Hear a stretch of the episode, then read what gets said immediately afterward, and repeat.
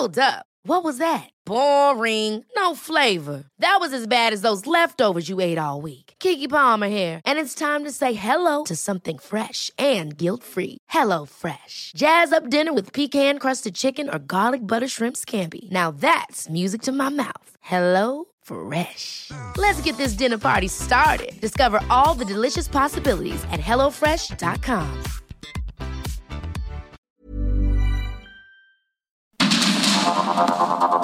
Heraldo Media Group presenta Sergio Sarmiento y Lupita Juárez. Información veraz y oportuna con un toque personal y humano. Por el Heraldo Radio, donde la H suena y ahora también se escucha.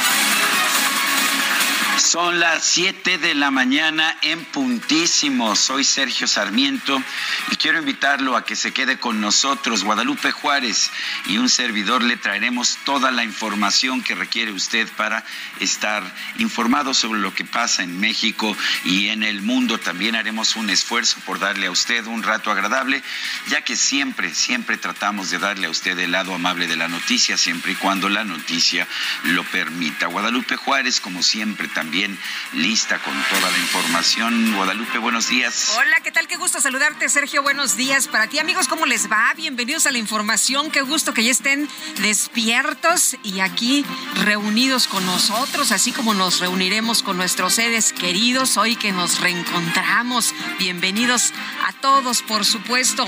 Y les tenemos lo más importante, Sergio, de lo que ha ocurrido en las últimas horas. Vamos a un resumen de la información de este miércoles 2 de noviembre, Día de Muertos de 2022. Siete de los diez integrantes del Consejo Consultivo de la Comisión Nacional de Derechos Humanos aclararon que ellos no aprobaron la recomendación emitida por la presidenta de la CNDH, Rosario Piedra, en la que se pronuncia a favor de la transformación del Instituto Nacional Electoral y lo califica como un instrumento de sabotaje de la voluntad del pueblo. Y a través de Twitter, el consejero del INE, Ciro Murayama, ha señalado que la CNDH viola la Constitución, el artículo 102, al pretender intervenir en materia electoral, lo hace en sintonía con el ataque del poder hacia un INE México independiente, muestra de cómo se erosiona una institución cuando renuncia a su autonomía. Es eh, uno de los eh, tweets que ha emitido el consejero Ciro Murayama desde hace, pues desde que se publicó precisamente esta eh, información de la CNDH donde, pues como ustedes saben, habla de el INE, pero pues como un órgano de sabotaje. La Confederación Patronal de la República Mexicana, la Coparmex, pidió a la Cámara de Diputados no aprobar la reforma electoral propuesta por el Ejecutivo Federal. Considera que pone en riesgo a la democracia mexicana. Y el coordinador de Morena en el Senado, Ricardo Monreal, sostuvo una reunión privada con el dirigente nacional de Morena, con Mario Delgado, para hablar sobre la reforma electoral. Subieron ahí varias fotografías y varios mensajes, los dos en sus cuentas de Twitter. Y tras el encuentro, Delgado aseguró en Twitter que hay buenas posibilidades de avanzar en la aprobación de la reforma electoral propuesta por el presidente López Obrador. Durante su visita al Congreso de Coahuila, el secretario de Gobernación, Adán Augusto López, expresó confianza en que se logre la aprobación de las reformas constitucionales en materia electoral y también eléctrica. Yo no pierdo la esperanza de regresar y que cuando regresemos a presentarles la reforma constitucional en materia electoral, que además que sea la que podamos construir para bien de los mexicanos, pues podamos escucharnos y podamos intercambiar puntos de vista. Ya si nos alcanza el tiempo, pues a lo mejor podemos platicar de una reforma constitucional en materia de servicio eléctrico. El secretario de Gobernación, Adán Augusto López, también acudió al Congreso de Nuevo León para promover la reforma constitucional que amplía hasta 2028 la participación del ejército en labores de seguridad pública. El presidente de la Cámara de Diputados, Santiago Krill, denunció que el secretario Adán Augusto López fue al Congreso de Nuevo León únicamente con el objetivo de denigrar y denostar a la oposición. El hipócrita es él. ¿Y por qué es hipócrita? Porque viene aquí a hablar a un Congreso eh, en su eh, calidad de secretario de Gobernación para venir a denigrar y denostar a la oposición cuando él sabe, y por eso digo que la actitud es doblemente hipócrita, cuando él sabe que la actuación de las Fuerzas Armadas en la Guardia Nacional, tal y como está planteado hoy en día, es inconstitucional. Por otro lado, el secretario, el secretario Adán Augusto López se reunió con el gobernador de Nuevo León, Samuel García, para abordar el tema de la seguridad y el trasvase de agua Tamaulipas. El funcionario rechazó que haya rencillas entre ellos. Yo nunca he tenido rencilla con el gobernador, sí tenemos posiciones que no coincidimos. ¿Va, va a ver, va a pedir disculpas? ¿Irá a ver algún... ¿Quién? ¿Usted? No, yo no sé si el gobernador me quiera pedir disculpas, pero no hay lugar a eso. Si estamos, ¿Van a mantener el políticos. diálogo? ¿Van a mantener el Siempre lo diálogo? hemos mantenido. No sé a qué confrontaciones se Bueno, refiera. Yo los- tengo una posición y una opinión y, y la respeta él. Yo no le da ¿Va a, ningún platicar, va a platicar con, va a platicar con Samuelito, como le dije el otro día? Así le digo de cariño. Gobernador de Tamaulipas, Américo Villarreal, aseguró tener confianza en que este año se realice el trasvase de agua desde el estado de Nuevo León, a pesar de que este proceso ya tenía que haber comenzado. Esa es muy importante para el riego del distrito 025 y la trasvase de la presa del cuchillo para el distrito 026. Eh, ayer comunicamos con el, el ingeniero Martínez, el de la CONAGO, y estamos trabajando con ellos y es muy seguro que vamos a tener una respuesta favorable en ambos casos. Bueno, y por otro lado, el gobernador Villarreal dio a conocer que solicitó un adelanto de las participaciones federales por dos mil millones de pesos para cubrir el déficit que heredó del gobierno anterior. Juez de control de Tamaulipas otorgó un amparo al exgobernador de Tamaulipas, Eugenio Hernández Flores, con el que ordena otorgarle su libertad por falta de elementos para procesarlo por los delitos de enriquecimiento ilegal y operaciones con recursos de procedencia ilícita. Una juez federal vinculó a proceso al exdirector de Administración y Finanzas de Seguridad Alimentaria Mexicana, Segalmex, René Gavira, por su probable responsabilidad en el delito de uso ilícito de atribuciones y facultades. Y la Secretaría de Infraestructura, Comunicaciones y Transportes informó que va a suspender hasta el 31 de diciembre todos los trámites y permisos del sector aéreo y de autotransporte. Escuche usted como consecuencia del hackeo que sufrieron la semana pasada. Bueno, pues así ya mero vamos a recuperar la categoría 1 en la clasificación de Estados Unidos y vamos a empezar otra vez a recuperar rutas. En fin, a través de redes sociales, distintos ciudadanos denunciaron que desde el pasado 31 de octubre, la aerolínea Volaris ha cancelado por lo menos 34 vuelos desde y hacia Quintana Roo, afectando a cientos de pasajeros. La aerolínea explicó en un comunicado que esto se debe a las cancelaciones del Aeropuerto Internacional de la Ciudad de México de vuelos en esta temporada invernal. Y el gobierno de Michoacán ordenó reforzar las acciones de seguridad para frenar los actos vandálicos que realizan distintos grupos de estudiantes normalistas en las carreteras del estado. La Secretaría de Seguridad Pública de Sonora informó que el coordinador jurídico del Centro de Readaptación Social de Guaymas, Sonora, fue privado de su libertad este martes mientras se dirigía a su trabajo. Las autoridades de Chihuahua confirmaron que la noche del 31 de octubre un niño de tres años y tres jóvenes de 17 resultaron heridos durante un ataque armado en la zona cercana al municipio de Ciudad Juárez. Vidulfo Rosales, abogado de los padres de los 43 normalistas de Ayotzinapa, aseguró que para recuperar la confianza en el presidente López Obrador es necesario que se reactiven las 21 órdenes de aprehensión que fueron canceladas en este caso.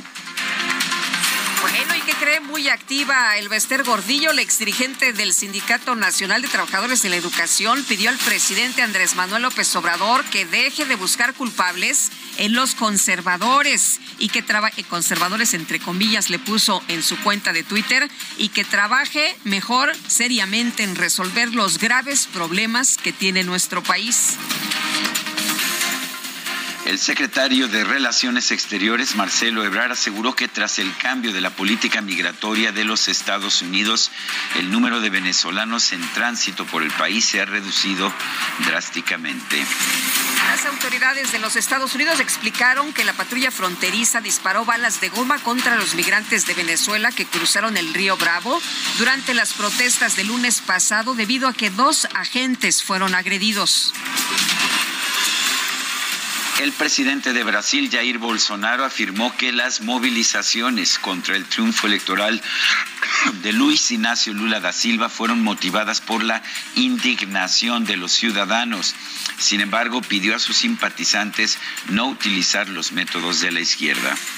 Os atuais movimentos populares são fruto de indignação e sentimento de injustiça de como se deu o processo eleitoral. As manifestações pacíficas sempre serão bem-vindas, mas os nossos métodos não podem ser os da esquerda.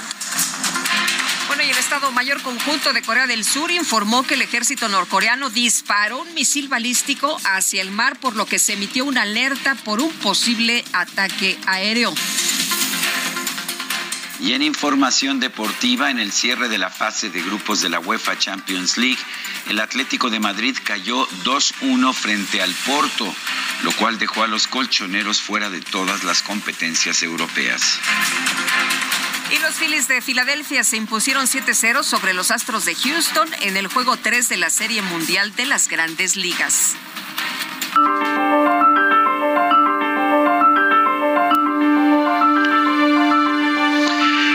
Frase del día. Qué costumbre tan salvaje esta de enterrar a los muertos. Jaime Sabines.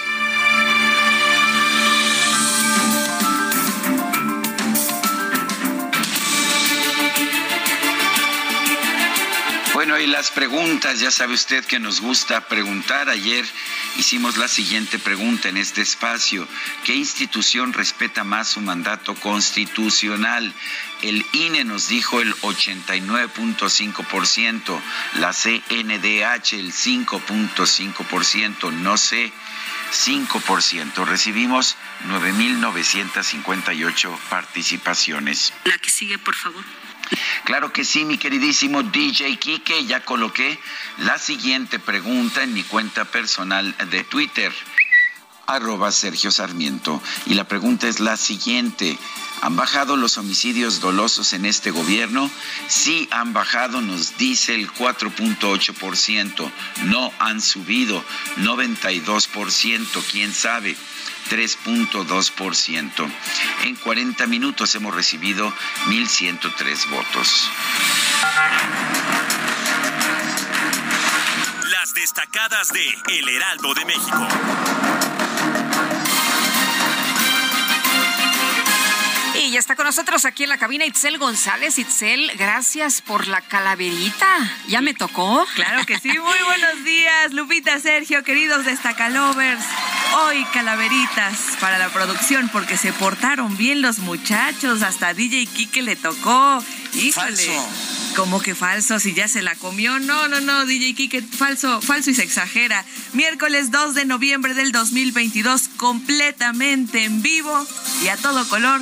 Son las 7:13 con 51 segundos, porque nosotros sí nos levantamos y no estamos grabados, estamos completamente en vivo. Hay mucha información. Medios dormidos, 7:13 minutos. Ah, pero de todas maneras en vivo, con sueño, pero totalmente en vivo. ¿Y qué les parece si comenzamos con las destacadas del Heraldo de México? Primera plana, bolsa de 12 mil millones de pesos premian a estados por IMSS Bienestar. Recibirán dos entidades los recursos al cierre de este año para atender a 20 millones de personas sin seguridad social. País rumbo a 2024, Corcholatas reviven su promoción. Claudia Sheinbaum estrena una canción, Monreal un video y Ebrard un nuevo disfraz. Ciudad de México, dos años después regresan las visitas a panteones. Familiares vuelven para estar con sus difuntos este Día de Muertos en la capital. Estados, puertas abiertas, zona de tumbas sin limitaciones. No hay obligaciones sanitarias en los panteones de todo el país. Orbe, Estados Unidos, Halloween bajo fuego, al menos nueve tiroteos registró Estados Unidos con un saldo de 10 fallecidos. Meta Champions League le ponen un alto al Napoli luego de 13 triunfos en fila. El Chucky y su equipo pierden ante Liverpool en la última fecha. Y finalmente, en mercados por hackeo, Secretaría de Infraestructura, Comunicaciones y Transportes frena las licencias. La dependencia suspende permisos al autotransporte, pues por el hackeo. Lupita, Sergio, amigos, hasta aquí las destacadas del Heraldo. Feliz miércoles. Igualmente, Itzel, muchas gracias. Buenos días.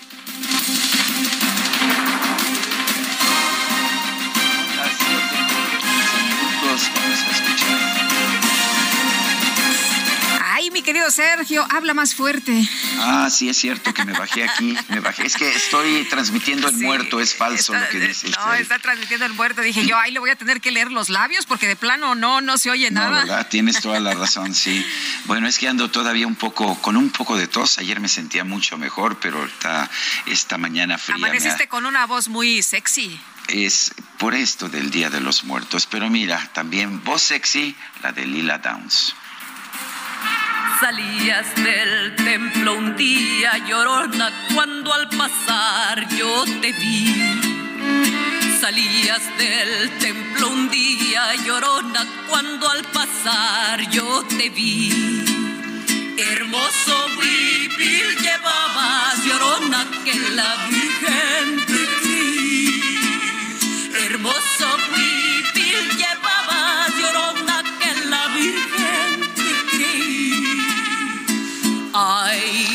Pues esta canción es, me parece, una de las más tradicionales del Día de Muertos de nuestro país. Y Lila Downs, esta oaxaqueña y estadounidense al mismo tiempo, me parece una magnífica embajadora para recordarnos a nuestros, a nuestros muertos y recordarnos también, pues, lo importante de disfrutar la vida y de invitar a los muertos a que se echen un tequilita y un poquito de ese pan de muertos que tanto les gustaba.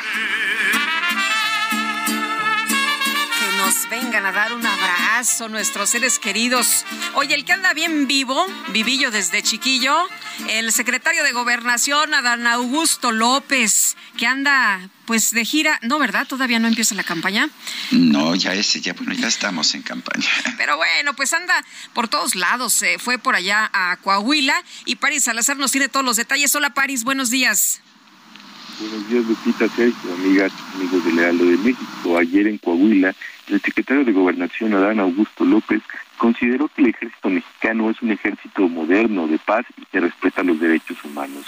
En el Congreso de Coahuila, ante diputadas y diputados locales, para exponer la reforma constitucional en materia de seguridad, el secretario Adán Augusto López afirmó que el ejército mexicano evolucionó y ya no es el mismo de otros años. Escuchemos cómo lo dijo el secretario de Gobernación, Adán Augusto López.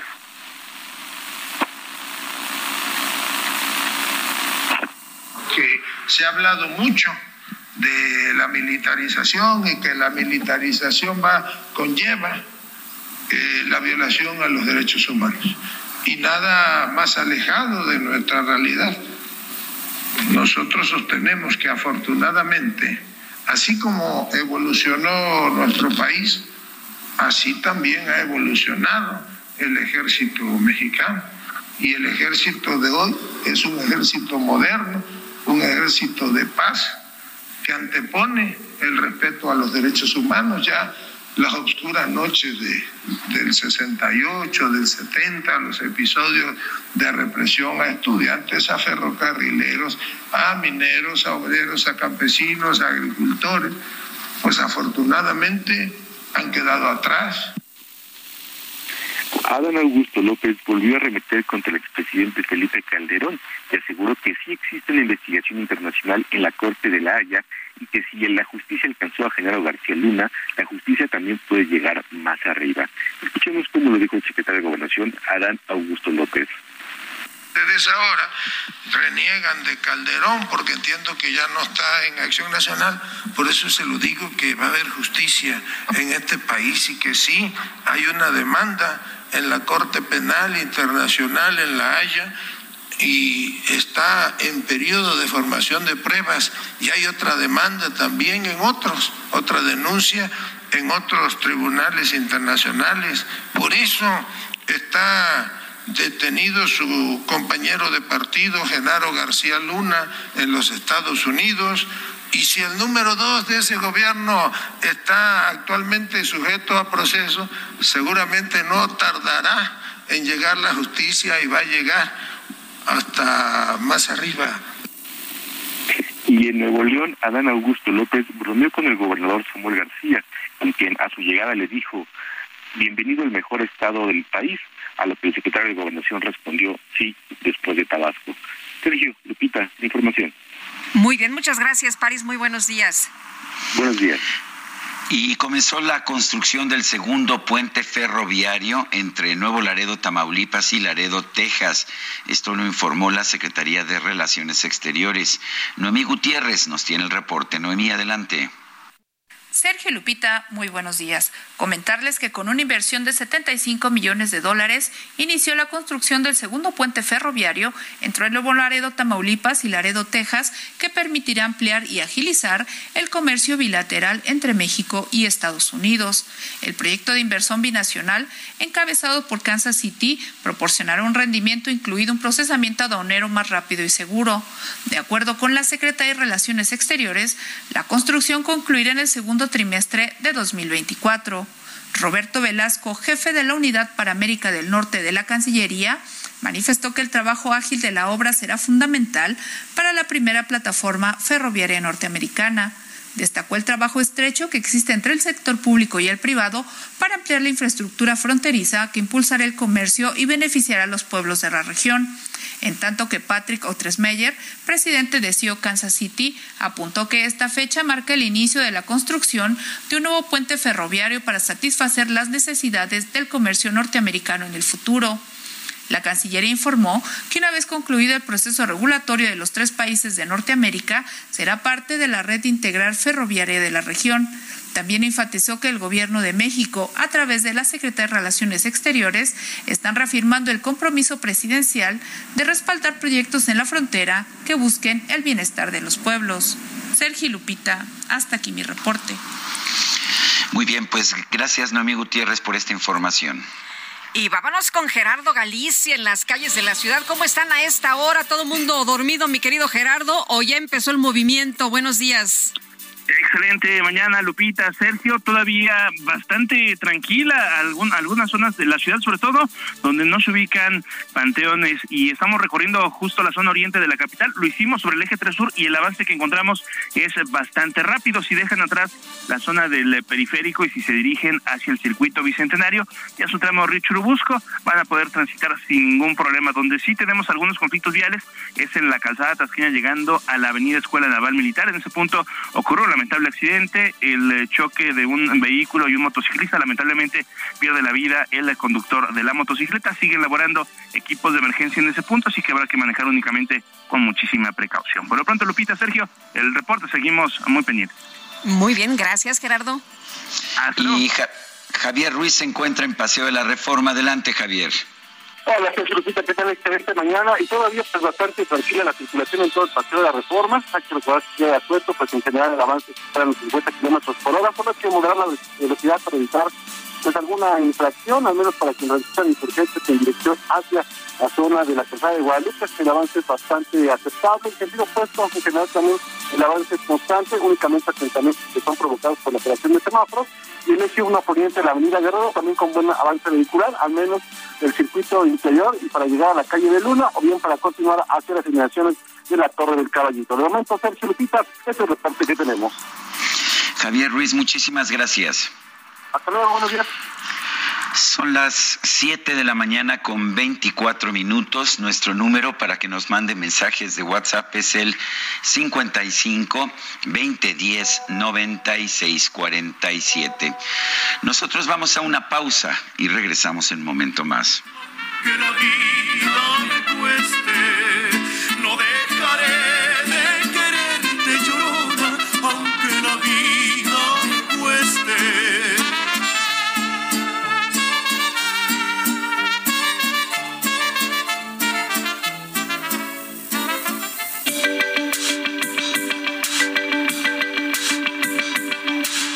Sarmiento y Lupita Juárez quieren conocer tu opinión, tus comentarios o simplemente envía un saludo para hacer más cálida esta mañana.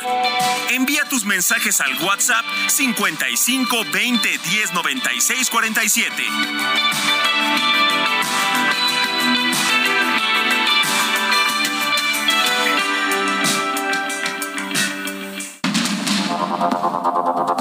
Continuamos con Sergio Sarmiento y Lupita Juárez por el Heraldo Radio.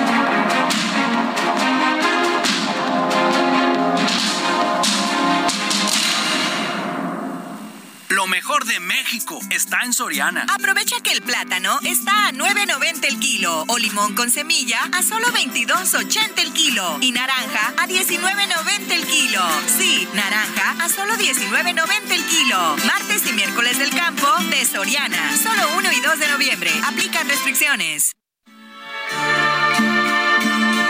Como aroman las flores del campo santo sobre la sepultura de los amantes. Si hay quien vaya a regarlas con dulce llanto, cual con hilos de perlas o de diamantes. Pero si los que mueren, amores y nadie va a regarlas con dulce llanto, como entonces se mueren las pobres flores. Gracias, Lupita. Las pobres flores se mueren. Si el que se muere, se muere de amores y nadie va a regarlas. No, no, no, no se nos vayan a morir de amor, por favor. Ay, Lupita. ¿Y qué otra forma hay de morir? Ay, ay, ay. Oye, pues están muy ingeniosos nuestros amigos esta mañana y nos han mandado varias calaveritas que vamos a estar leyendo a lo largo del programa. A ver, ahí te va. DJ Kike muy contento, a la huesuda encontró, le dijo flaca, aquí la música la pongo yo. Felices en el panteón, dice esta calaverita, la música van a escuchar y en la producción, aquí que van a extrañar. Bueno, pues ahí está para nuestro DJ Quique. Lagrimita, lagrimita. Bueno, nos dice, tenemos otra calaverita, es de Amy Shehoa. De Sergio Lupita estaba enojada la producción por la discriminación de la parca que los puso en el panteón. Sin quejarse, les he dicho, clamó la, la flaca con vozarrón, que mientras trabajan los del nicho, en paz descansan los del panteón. Saludos cariñosos en el Día de los Fieles Difuntos. Bueno, y esta calaverita es para Morena. Ella era morena y siempre promesas me dio, pero fue muy traicionera y nunca sus promesas cumplió. Mejor llamó a la flaca. Esa sí cumplió, ya se va morena, la muerte se la llevó, ahora estoy contento y todo va a estar mejor, nos escribe don Alfredo Bernal. Siete de la mañana con treinta y tres minutos. En Soriana encuentras la mayor calidad. Lleva pollo entero fresco a 39.90 el kilo. Sí, a solo 39.90 el kilo. Y la carne molida de res 80-20 a 89.90 el kilo. Sí, a solo 89.90 el kilo. Soriana, la de todos los mexicanos. A noviembre 2, aplican restricciones. Bueno, pues siete de los diez integrantes del Consejo Consultivo de la Comisión Nacional de Derechos Humanos aclara que no aprobaron la recomendación emitida por la presidenta de la CNDH, Rosario Piedra, en la que, como ustedes saben, se los hemos estado comentando, se pronuncia a favor de la transformación del Instituto Nacional Electoral. Vamos a platicar con Tania Espinosa Sánchez, consejera consultiva de la Comisión Nacional de los Derechos Humanos. Tania, gracias por tomar nuestra llamada. Muy buenos días. Buenos días, Lupita, a tus órdenes. Eh, Tania, mucho se ha comentado que la CNDH, la titular, pues eh, no es autónoma ni el organismo en estos momentos es autónomo, que obedecen precisamente eh, al presidente Andrés Manuel López Obrador. Y bueno, pues eh, Tania, este mensaje ¿no? que se dio a conocer, esta recomendación emitida, ¿cómo la ves? Instrumento de sabotaje de la voluntad del pueblo, así lo ha considerado un órgano que dicen además, pues debe de, de ser autónomo, pero además está prohibido que se meta en temas electorales. Lupita, es muy importante hacer esta aclaración porque eh, efectivamente se aprobó desde el Consejo Consultivo de la Comisión la Recomendación General 46-2022. Sin embargo, la Recomendación General 46-2022 no dice lo que el pronunciamiento publicado por la CNDH el 30 de octubre dice. Es decir, eh, si nos vamos a la recomendación, podemos ver que la temática de dicha recomendación no es del INE, eh, sino más bien es una recomendación que se refiere a un recuento de hechos eh, de acontecidos entre 1951 y 1965 en materia de violaciones a diversos derechos humanos, en materia de democracia, participación, protesta social, derecho de reunión y asociación. Es decir, eh, es una recomendación sobre el derecho a la verdad, a la memoria histórica y en esos términos es que se dio la discusión eh, de aprobación de esta recomendación en el seno del Consejo Consultivo. Esa recomendación sí contiene puntos recomendatorios para muchas autoridades distintas, entre ellas eh, tenemos al Congreso de la Unión y al INE. En el caso del Congreso de la Unión, eh, el punto recomendatorio 3, que no se refiere al INE, es decir, no menciona al INE específicamente, sino al órgano, es deben de haber acciones legislativas para garantizar el derecho pleno a la democracia en el sentido de que el órgano electoral sea autónomo, el proceso electoral sea transparente, haya un recuento efectivo de votos y se elimine por completo el control gubernamental. Y claramente dice ese punto que esa era la demanda de las víctimas de represión y violencia política por parte del Estado en el periodo de 1951 a 1965.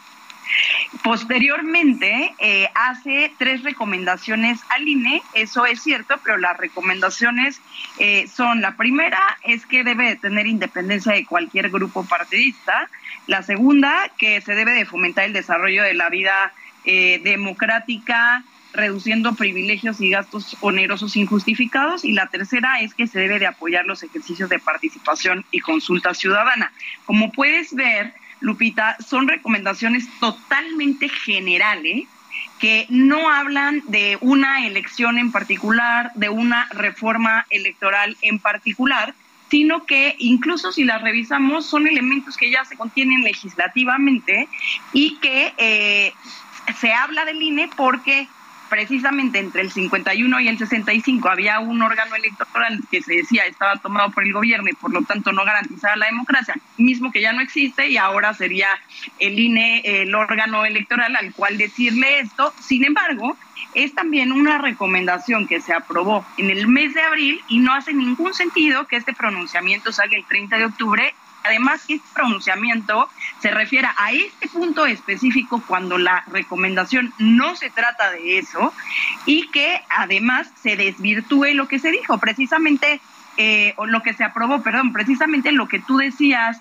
de que es un órgano autónomo de nombre, que es parcial, que es de sabotaje, jamás se discutió en una sesión de consejo, no se contiene en la recomendación, así como otros eh, interpretaciones, juicios que se hacen en este pronunciamiento que se publica el domingo, que de ninguna manera representan el sentido de lo que se de lo que se aprobó en el seno del Consejo. Y también decirte que si bien es cierto que el 102 constitucional dice que la CNDH no se puede eh, pronunciar sobre temas electorales y jurisdiccionales, es muy importante saber que hay antecedentes donde la CNDH se ha pronunciado, por ejemplo, sobre la accesibilidad de las personas con discapacidad en las elecciones. Ya se han dirigido este tipo de recomendaciones al INE. Es decir, eh, una recomendación general no habla de un asunto específico, de una víctima en específico, de una elección en específico o de una multa, por decir algo en específico que haya hecho el INE, sino son temas totalmente amplios, generales, que no se refieren a un actuar electoral en específico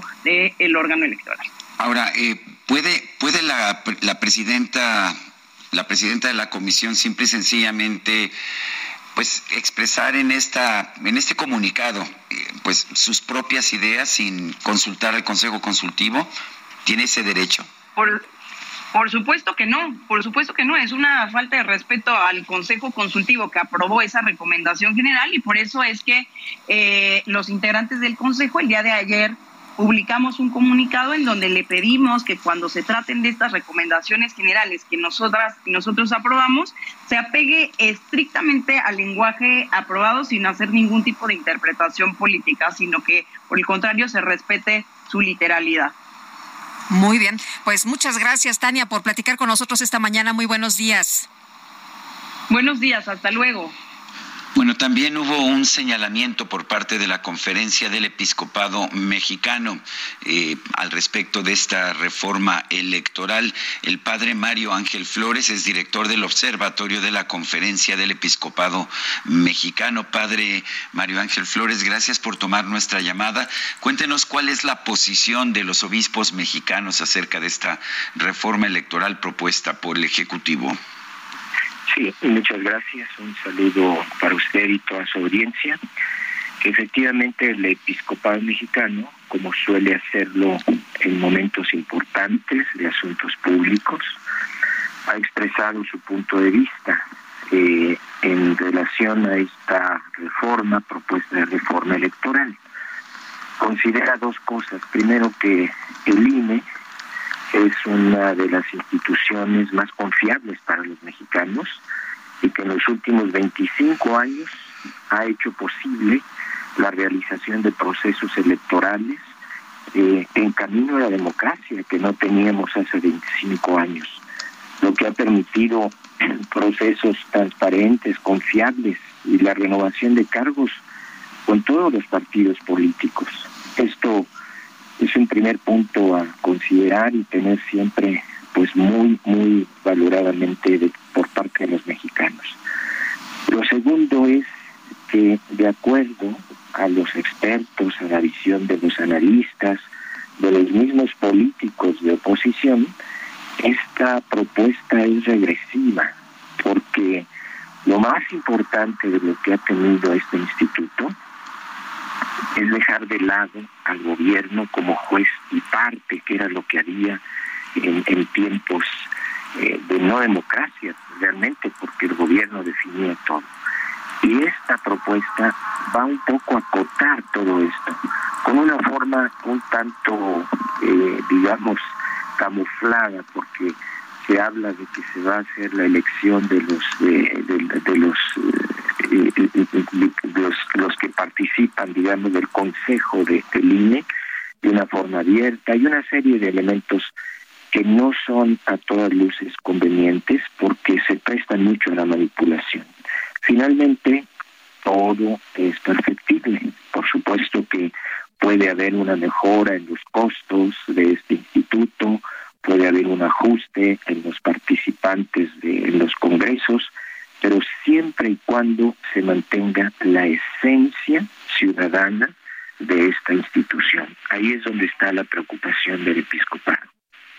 Bueno, por lo pronto, por lo pronto, padre, eh, ya hubo una respuesta del presidente Andrés Manuel López Obrador. Dice eh, el presidente que respeta a la iglesia, pero no coincide con su defensa al Instituto Nacional Electoral. Dijo, yo me llevo muy bien, respeto a la iglesia católica, pero este, pero no estoy de acuerdo. Y además dijo, y, además eh, me llevo muy bien con el Papa.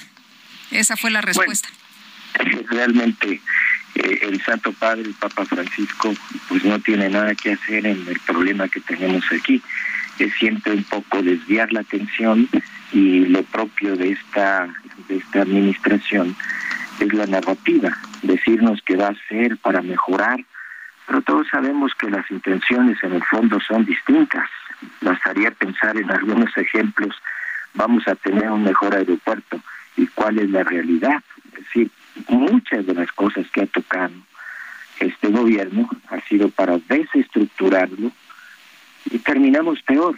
Esta es la preocupación. Estamos en un momento muy crítico donde eh, nuestros obispos hacen una exhortación a el Ejecutivo en primer lugar, una exhortación muy respetuosa, y, y al Legislativo, que es donde está ahora en sus manos la posibilidad de mejorar estas instituciones y no desestructurarlas e irnos pues a tiempos que ya hemos superado. Si no lo hacemos en el momento, se abre un camino que va a ser muy difícil remontar en los próximos años. Así de importante es el momento en que estamos, no en la narrativa que a la que nos tiene acostumbrado este gobierno, sino en los hechos. Ah, eh, eh, padre, ¿qué, viene ahora? Ya está esta recomendación. Eh, estamos viendo que el presidente está haciendo enormes presiones a, a, los grupos políticos para que se apruebe esta reforma. Hay quien dice que esto podría acabar con, pues, con la alternancia democrática en el poder. ¿Qué opinan ustedes? ¿Qué viene ahora? Pues lo que viene ahora es estar atentos a defender lo que tenemos, lo que está funcionando y, a la responsabilidad de los legisladores, porque ya sabemos que las presiones son muy fuertes hacia ellos. Es mejor pensar en el país y no en una situación coyuntural o en una presión que vaya hacia alguien como se está acostumbrando, sino en el bien del país. Es lo que la Iglesia pide es la política del bien común a largo plazo y no lo coyuntural y ideologizado. Entonces, los ciudadanos deben manifestarse, los legisladores deben tomar su responsabilidad y todos debemos estar realmente responsabilizándonos del desarrollo del país eh, ante un gobierno que está haciendo a todas luces centralizando las cosas, eh, quitando los controles y llevándonos a un escenario que nadie quisiera eh, eh, volver a repetir en nuestra historia mexicana. Pues yo quiero agradecerle, padre, padre Mario Ángel Flores, director del Observatorio de la Conferencia del Episcopado Mexicano, el haber conversado con nosotros. Muchas gracias, Sergio, Lupita. Un gusto dialogar con ustedes. Muchas gracias, padre. Buenos días. Bueno, pues seguimos, seguimos con otro tema también muy interesante, muy importante, Sergio. Héctor de Mauleón publicó una columna sobre el GIEI y bueno, señalaba que el GIEI termina de hundir a Encinas. Héctor de Mauleón, columnista del Universal, qué gusto saludarte. ¿Cómo estás? Buenos días. Hola, ¿qué tal? Muy buenos días. Oye, pues eh, mucho se ha comentado de esta información que ha presentado el subsecretario Alejandro Encinas y que ha puesto en duda, ¿no? Se ha puesto en duda tras el informe del Grupo Interdisciplinario de Expertos Independientes del GIEI y se habla de estos pantallazos, de esta información que se ha publicado y que el GIEI mismo dice, bueno, pues es que no tienen sustento. ¿Tú cómo ves las cosas? Pues eh, sí, me parece que fue gravísimo. Eh, cuando se presentó esto en agosto, pues fue una verdadera bomba. Las, las nuevas pruebas que presentó eh, Alejandro Encinas, que estaban relacionadas sobre todo que, o cuya parte medular eran 467 capturas de pantalla que contenían unas conversaciones, eh, según reveló en su informe, eh, sostenidas entre los presuntos personajes que habían sido responsables de la desaparición de los normalistas entre la noche del 26 y la madrugada del 27 de septiembre de 2014. eh, eran un escándalo porque involucraban directamente a los militares del batallón, del 27 batallón de infantería eh, radicado ahí en, en Iguala, con la desaparición. Un coronel, eh, eh, José Rodríguez, Pérez, daba la orden de, de eliminar a, a, seis estudiantes que habían mantenido con vida cuatro días después. Narraban de manera espeluznante eh, la manera en que los habían ultimado para desaparecerlos. Eh, aparecía por ahí un capitán diciendo, pues ya este ya me llevé a algunos al campo militar, ahí nadie entra y al rato veo dónde los echamos, etcétera. Entonces cumplía eh, eh, esto con la con el anhelo que ha estado vivo desde hace mucho tiempo de eh, señalar que fue un crimen de Estado. Eh, ya mostraba sin lugar a dudas la participación del ejército y eso fue el, el, la, el origen del escándalo que estos eh, que estos pantallazos desataron que como como te comentaba era la parte la parte principal del informe aunque, aunque ahora digan que eh, tenían o tienen otros otros elementos. Esto fue presentado como lo incontestable como lo central. Pero eh, hace unos días eh, el propio Encinas eh, da unas declaraciones a The New York Times que dinamitan su propio trabajo su propio su propio informe. Yo diría que simplemente con una frase, porque él, eh, en medio de la, de, la, de la entrevista con los reporteros les dice que puede ser o que podría ser que, que la fuente que le proporcionó los pantallazos los pudo haber fabricado y que no estaban verificados, no se habían podido verificar, más bien habían sido descartadas una parte importante de las de las pruebas. Desde luego, pues eh, eh, el escándalo arreció, el presidente salió en la, defensa, de, Encinas, Encinas se victimizó, dijo hemos sido eh, este objeto de ataques de, desde el interior, incluso de la de la fiscalía. Pero este, pues ya lo que parece que en medio de todo esto parece zanjar la cuestión y darle la, la, paletada final a la tumba de, del informe de, de presentado por Encinas es el informe que hizo eh, el grupo interdisciplinario de expertos independientes, el, el GIEI, porque eh, pues lo que dice es que lo que comprueba es que los pantallazos efectivamente pues son falsos, ¿no? Dice, no, son fiables ni, ni, confiables y tienen unas discrepancias tecnológicas que, que vuelven este eh, pues también incontestable el hecho de, de su falsedad. Por ejemplo, eh, aparecen las palomitas, las dobles palomitas de, del check, que en ese tiempo, en el tiempo en el que supuestamente se intercambiaron los mensajes, no habían sido creadas, no aparecieron tiempo después de, las fechas que están ahí marcadas. Es solo una de las de las de las pruebas, pero pues me parece crucial para eh, desmentir los los los pantallazos. Entonces ellos el el concluye diciendo pues que toda la evidencia presentada es inconsistente y que eh, no puede ni siquiera no tendría ninguna validez ninguna en un proceso en un proceso judicial. Yo creo que esto pues no solamente mete en un predicamento político a Alejandro Encinas, sino que eh, también lo pone en un predicamento jurídico o legal o penal, porque eh, pues al presentar al dar como evidencia y presentar a la Fiscalía General de la República una evidencia que es eh, ya a todas luces falsas, estaría cometiendo un delito eh, contra contra la administración de, de la justicia porque estaría desviando la, la, la indagatoria, estaría desviando la, la, investigación, entre otras cosas que hizo, como, como haberlos obtenido sin haber reportado, sin haber, haber compartido con la fiscalía originalmente esta información, que pues ahora ya, ya este, se cayó.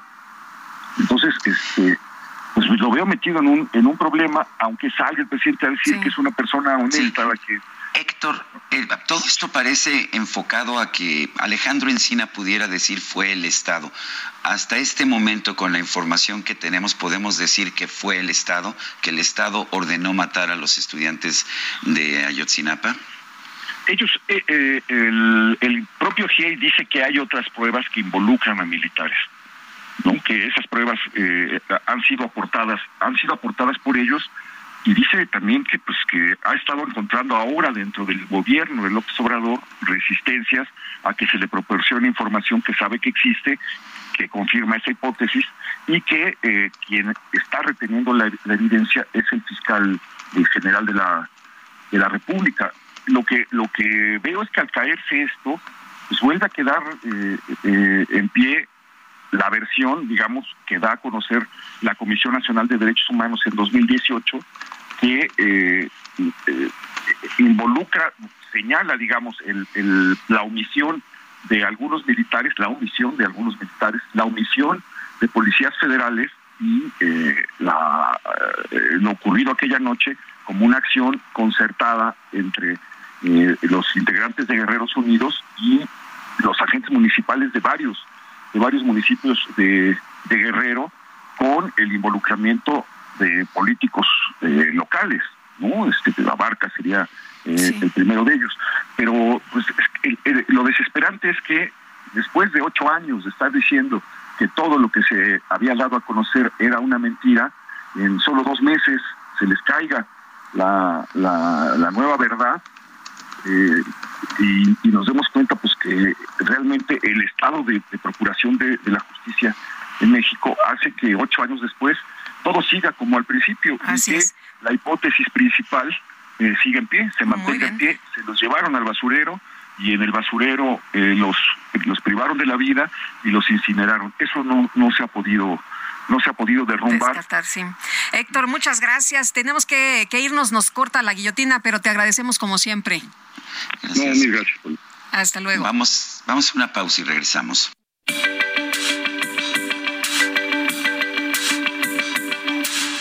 Sarmiento y Lupita Juárez quieren conocer tu opinión, tus comentarios o simplemente envía un saludo para ser más cálida esta mañana. Envía tus mensajes al WhatsApp 55 20 10 96 47.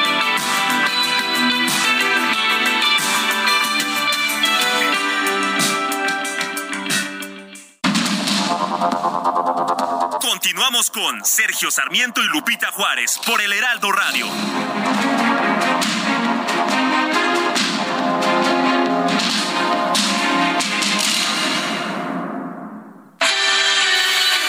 El amor inspira nuestras acciones por México. Reforestando la tierra, reciclando, cuidando el agua, impulsando a las mujeres y generando bienestar en las comunidades. Juntos somos Coca-Cola y contigo el amor multiplica.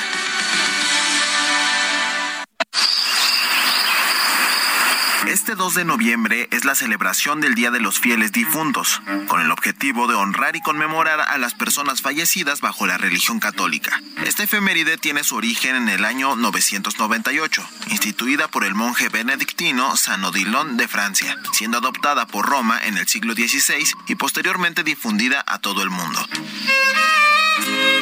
Esta festividad ha sido declarada por la UNESCO como Patrimonio Cultural Inmaterial de la Humanidad de México, cuya celebración se extiende a otros países del continente americano como Ecuador, Perú, Bolivia y Guatemala. En esta fecha también se hacen visitas a los cementerios y se colocan ofrendas en las lápidas y los altares, elevando oraciones, alabanzas, rezos y cantos por los difuntos. Soriana, lleva delicioso pan de muerto. Paquete de 6 piezas a 78 pesos. Sí, 6 piezas de pan de muerto por 78 pesos. Y aprovecha leche Valley Foods entera UHT, un litro a 19.50. Sí, litro de leche Valley Foods a solo 19.50. Soriana, la de todos los mexicanos. A noviembre 2, aplica restricciones.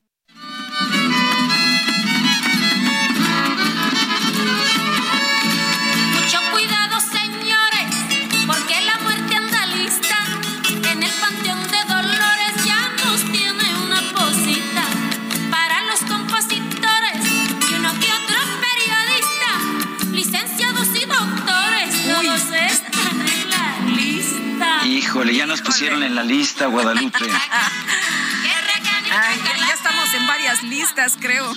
Híjole, bueno. Estamos escuchando La Calaca con Amparo Ochoa, la queridísima Amparo Ochoa. Oye, y seguimos disfrutando del ingenio de nuestros amigos del auditorio, de nuestros radioescuchas que hoy se tomaron eh, unos minutos y nos dedican unas calaveritas. a ver, si quieres, Fausto empiezas tú. Ah, Fausto Ramos dice, dedico calaverita a Lupita Juárez. Muchas gracias, don Fausto. No te asustes, niña buena, que la muerte se enajena cuando tú, mi linda nena, a la vida le sonríes sin temor y hasta sin pena. Muchas gracias, dice con admiración por su labor periodística. Don Fausto, le mando un abrazo. Y desde ayer recibimos dos de Jesús Díaz de Azcapotzalco. Una para ti, Lupita Muchas gracias. Otra para mí, a ver, dice la que está para ti, Lupita Juárez. Reportando la noticia, Lupita estaba en cabina cuando la atrapó en su, en su manto la desalmada Catrina. ¿Por qué me llevas calaca? Lupis Juárez preguntaba, resistiéndose a la parca mientras ésta la arrastraba. No temas, Lupita, abajo tienes tú un admirador que te escucha cada día con atención y fervor, igual que tú, chaparrita del Toluca, es seguidor, pues te quiere conocer el mero diablo mayor. Sí, ¿cómo la ves? Ah, qué bonita. Bueno, te llevaron a ver al diablo mayor. Hay una para mí también que dice lo siguiente. Transmitiendo muy temprano se hallaba Sergio Sarmiento cuando un solo guadañazo arrancóle de su asiento. Caminito al inframundo, camina rápido, avanza. Lo iba arreando la huesuda, de apurarlo no se cansa. Habrá gran fiesta en el Hades y espero mil alabanzas por llevar como invitado a un buen bailador de salsa. Jesús Díaz de Azcapotzalco, se lo agradecemos de corazón. Le mandamos un abrazo, por supuesto. Oye, y nos dice otra persona, buenos días Sergio y Lupita, el Día de Muertos les envió su calaverita. Sergio y Lupita, como siempre, día a día en su noticiero con amplia información, simpatía y buen humor, además de seriedad y conocimiento, a pesar de todas estas cualidades, la parca se les presentó y a pesar de sus protestas con todo y colaboradores, se lo llevo Y pone para aclarar al cementerio para que no piensen que nos fuimos a otro lado. Algún rancho, me imagino. Y gracias a don Jesús Santoyo desde Santa María la Ribera. Hay pocos que ganan mucho y muchos no ganan nada. Bueno, pues vamos Vamos con otros temas. Oye, pues este martes las protestas en Brasil se recrudecieron tras la victoria de Lula da Silva, cuando los manifestantes que pues eh, han, han, hecho un llamado a que se desconozcan los resultados electorales y fueron dispersados con balas de goma y gas lacrimógeno. Se puso intenso, pero ayer, ayer ya eh, el, eh, presidente Bolsonaro salió a pues eh, decir que se reconoce el, el triunfo de Lula. estaba en suspenso. La verdad es que todo el mundo decía, bueno, ¿por qué no sale a reconocer si ya ganó por poco margen, pero ganó? Beatriz Paredes, senadora por el PRI, ex embajadora, por cierto, de México en Brasil. Gracias por platicar con nosotros esta mañana. Buenos días. Muy buenos días, Lupita. Buenos días, Sergio. Y me sumo a la felicitación de los poetas que les mandaron sus preciosas calaveritas. Beatriz, ¿cómo ves la situación en Brasil? Eh, Lula da Silva vuelve a ganar, eh, habla de unidad, habla de paz. Eh, se pues llamó mucho la atención que no eh, el presidente Bolsonaro no reconociera de inmediato, de inmediato el, el, triunfo. Les ha dicho a las personas que se han manifestado en las calles, pues que sí se manifiesten, pero no como los de la izquierda. ¿Cómo ves? Mira, eh, creo que Brasil tiene una institución electoral con mucha fortaleza, el, el, Tribunal Federal Electoral. En el caso de Brasil, esta es la eh, organización que no solo ve los recursos que se interponen contra las elecciones, sino básicamente es la institución que organiza las elecciones. Y eh, tienen una eh, institucionalidad muy seria, una organización muy robusta, y el eh, uso de eh, urnas electrónicas para recibir la elección eh, de toda la ciudadanía. En el caso de Brasil, con alrededor de dos, dos, 225 millones de habitantes, un padrón muy grande de más de 100 personas, alrededor de 150 personas, pues es evidente que la capacidad de organización electoral tiene que ser muy sólida y con las urnas electrónicas tienen la posibilidad de dar eh, los resultados eh, muy rápido. Eso también elimina niveles de suspicacia o niveles de desconfianza. De hecho, los resultados generales de la elección para presidente se, se conocen alrededor de tres horas o cuatro horas como máximo, ya de manera oficial, eh, eh, después de que termine el horario de votación. Entonces yo no tengo ninguna duda de la absoluta limpieza de la elección de Brasil.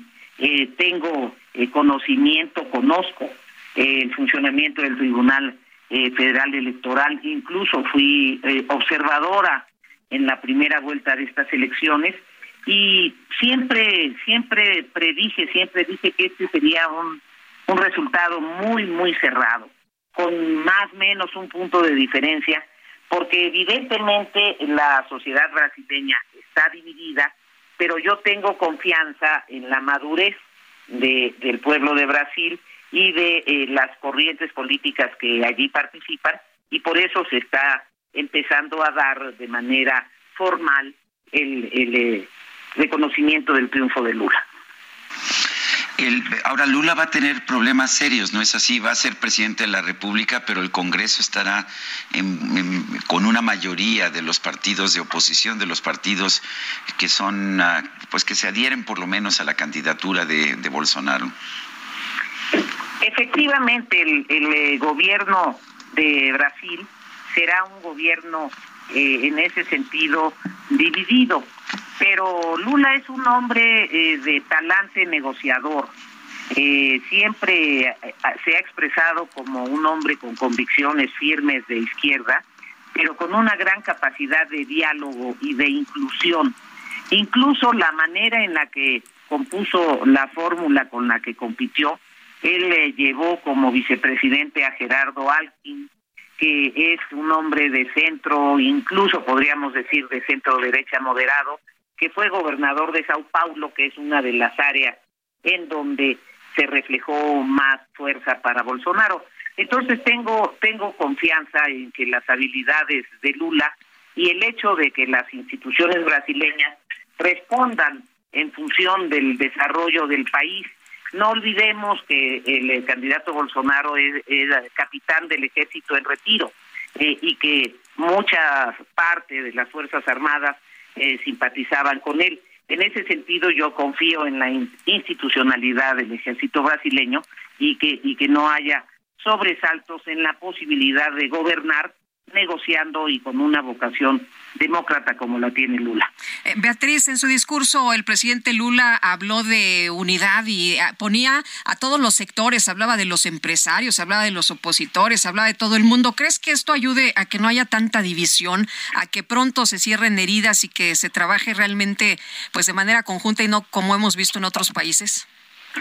Mira, creo que eh, Lula tiene la comprensión esencial de la diferencia entre un dirigente social y un gobernante. Eh, eh, cuando él fue presidente eh, de Brasil, no olvidemos que alcanzó la presidencia y luego alcanzó la reelección, o sea que su gobierno dio frutos positivos para la mayoría de los brasileños. Siempre gobernó para todos, siempre encontró alternativas para apoyar al sector empresarial, al sector del agronegocio, que están en digamos, en el otro extremo del eh, pueblo sin recursos, que es el que simpatiza de mayor manera con Lula. Entonces, creo que actuará de conformidad con su primer discurso, que como bien dices, convocó a la reconciliación de la gran familia brasileña y señaló claramente que él gobernará para todos y no solo para los que votaron por él. Muy bien, pues Beatriz, muchas gracias por conversar con nosotros. Como siempre, muy buenos días. Muy buenos días, Lupita. Buenos días, Sergio. Felices calaverita. Gracias. Gracias. Bueno, pues esta, esta visión de, de, una mujer que conoce la política muy bien y que conoce la política brasileña muy bien que fue precisamente embajadora de México ante Brasil, es muy interesante y coincido. Yo he conversado con Lula un par de veces, lo entrevisté una vez, y es un hombre conciliador, es un hombre negociador, no es un hombre que descalifique a sus enemigos, es un hombre Pues sí, como, como ya lo vimos, ¿no? Y, además, Sergio, a mí la verdad eh, lo, más importante es el tema de las instituciones, ¿no? El, el tema de la fortaleza en las instituciones que pues eh, no hay de otra, el que gana se reconoce el triunfo y no es de, eh, eh, ¿sabes qué? Que este, tengo dudas o no, así están los resultados, así votó la gente, así lo dispuso y así se queda. Son las 8 con 13 minutos. En Soriana, solo 1 y 2 de noviembre, aprovecha hasta un 50% de descuento en toda la juguetería sin excepciones y hasta 15 meses sin intereses con tarjetas participantes. Aparta hoy el regalo ideal con solo el 5% de su valor. Soriana, la de todos los mexicanos. Aplican restricciones. El Químico Guerra con Sergio Sarmiento y Lupita Juárez. Químico Guerra, ¿qué nos tienes esta mañana? Adelante. Sergio Lupita, pensamos siempre que con el cambio de verano a otoño, ¿verdad? Que no solamente tiene que ver con el cambio de horario, sino también con la insolación solar, cambia también la producción de energía fotovoltaica, es algo que eh, pues, se ha estado comentando en los círculos especializados ya desde hace años, ¿no? al entrar el otoño empieza a disminuir la producción fotovoltaica, pues fíjense que no, Sergio Lupita, en la cuarta semana de octubre, ya se tienen los datos de Europa, la producción presenta ahí en Europa, respecto a la semana anterior, o sea, a la tercera semana de octubre, en todos los mercados europeos analizados aumentó el 21% y en el mercado español y 19% en el mercado portugués, un poco menos en el mercado alemán, eh, que fue de 6.9%. Eh, y eh, esto, eh, ¿por, qué, ¿por qué sucedió? Precisamente por el shock de la guerra con Rusia y Ucrania, eh, toda esta cuestión de la disponibilidad del gas, etcétera. Esto aceleró mucho y bueno, pues ya llevamos prácticamente siete meses con esto.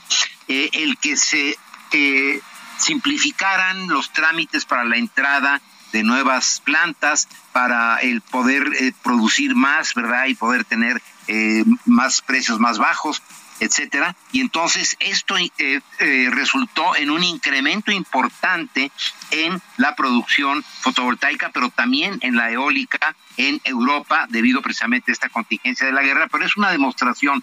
Sucedió, Sergio Lupita, algo como con eh, la pandemia, ¿no? La producción de vacunas, como se ha comentado mucho, pues se aceleró, ¿verdad? Definitivamente, en vez de tardarse los eh, seis, siete años que tardaban normalmente en poderse sacar una vacuna al mercado, se hizo prácticamente en 15 meses debido a la contingencia. Lo mismo está pasando con la energía renovable y Europa es un ejemplo. También es un ejemplo de qué importante es la transparencia que se tenga en cualquier sociedad, ¿no? Inmediatamente, fíjense, la cuarta semana de octubre, pues fue la semana pasada y ya tenemos los datos disponibles para toda la gente. Yo lo, consulté en internet desde aquí y inmediatamente me salieron los datos. Es impresionante cómo aumentó la producción, no solamente no disminuyó, sino que aumentó un 21% precisamente porque se echaron a andar todas las plantas, se eliminaron barreras que había pues para la, eh, el despacho que se llama de la energía que entra a la red interconectada europea,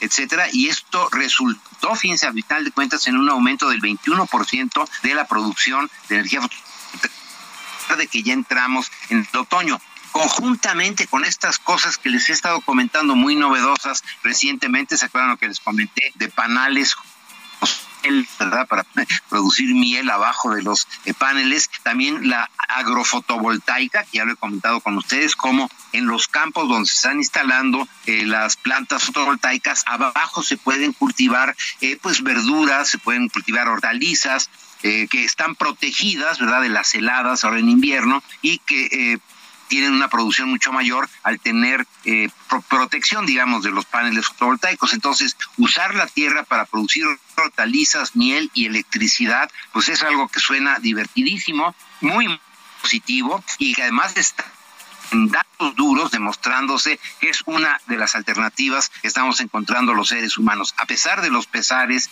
y en contra de todas las predicciones, aumentó el 21% de energía fotovoltaica en la cuarta semana de octubre debido precisamente a esta contingencia donde los europeos están desesperados viendo de dónde obtienen más en el renovables está resultando muy muy lucrativa en este sentido Sergio Lupita. Bueno, gracias, Químico Guerra. Fuerte abrazo. Al contrario, muy buenos días. Bueno, Buenos días, Químico Guerra, también para ti. Y hoy, hoy es el Día de los Fieles Difuntos. Eh, vamos a platicar con el padre Guillermo Sierra, experto en, eh, en, espiritualidad, y a quien saludamos como siempre con mucho gusto. Padre, ¿cómo le va? Buenos días. Muy buenos días, Lupita y Sergio. Un gusto estar aquí con ustedes en este maravilloso programa. Padre, pues en México ponemos nuestras ofrendas y le damos cierto carácter festivo, pero también, también es un día de profundo respeto y de reflexión. Sí, precisamente ayer eh, celebramos el Día de Todos los Santos, que en, realidad son ah, aquellos que han triunfado, no, no solo los que el Papa ha presentado a la Iglesia como, santos, los ha canonizado, sino todos aquellos que han triunfado, lo, que llamamos la Iglesia eh, triunfante. Hoy celebramos a la Iglesia purgante, que son aquellos que han fallecido, pero que todavía no están en la presencia de Dios, el alma no está en su presencia y estamos rezando, intercediendo por ellos para que pues puedan próximamente del purgatorio pasar a la presencia de Dios y eso es lo que celebramos hoy Adelante, Sergio. Padre. Sí, ah, perdón, es que pensé que lo había dejado de escuchar. Padre, cuéntenos, en México la celebración, yo sé que la celebración es eminentemente católica y se registra en todo, el, en todo el mundo católico, pero en México tiene características muy especiales. ¿Qué, ¿Qué opina usted de estas características del festejo de los muertos, de este Día de los Muertos en nuestro país? Pues yo creo que es una es una devoción eh, muy muy especial, eh, sobre todo teniendo en cuenta que es una es una mezcla entre la cultura precolombina y luego ya la, fe católica que da lugar a, celebraciones externas tan hermosas como el, altar de los muertos, que en el fondo está lleno está lleno de, simbolismo y que representa muchísimo el espíritu, la fe, eh, la dinámica, la fiesta, el colorido de la cultura en este caso mexicana. Entonces, yo creo que hay que darle el, realce que, viene expresado en el, en el mismo altar. No sé si quieren que comenten, por ejemplo, algunos de los símbolos que, podemos encontrar en, el altar de muertos, que resumen muy bien la fe que, expresa de modo maravilloso.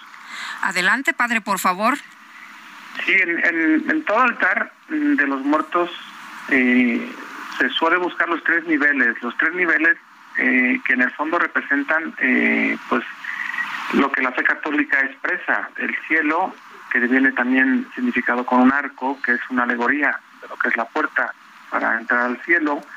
Después el segundo nivel, que sería lo que hoy celebramos, que es la iglesia purgante, que son aquellos que pues todavía necesitan purificación antes de entrar al cielo.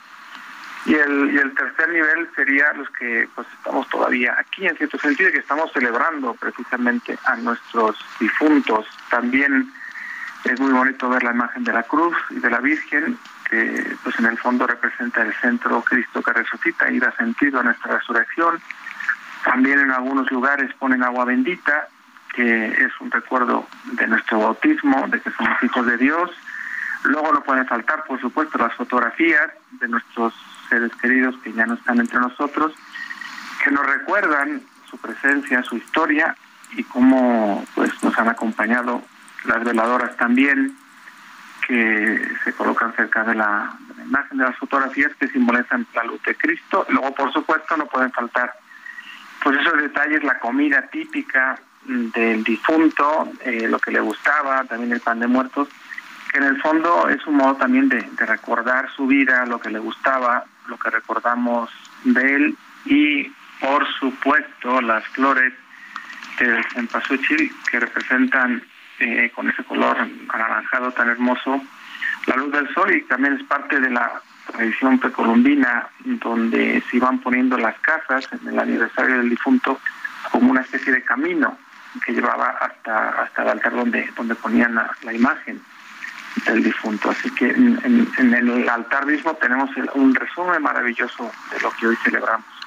Muy bien, pues padre Guillermo Serra, muchas gracias por platicar con nosotros y explicarnos de qué se trata esta celebración, porque a veces pues la festejamos pero no la conocemos a fondo. Muchas gracias. No, con mucho gusto, que Dios los bendiga. Buenos días, gracias igualmente. Buenos días. Y el presidente López Obrador viajó a Tabasco para celebrar el Día de los Muertos y visitó las tumbas de sus padres. Vamos con Armando de la Rosa. Adelante. Se nos cortó la comunicación. Oye, Sergio, no sé si viste ayer un, un video que se hizo viral de un chavito que se mete al panteón y está buscando la tumba de su mamá. y pues la anda buscando y ya de pronto la encuentra, se hinca y saca de su mochila su tarjeta de, calificaciones, su boleta de calificaciones.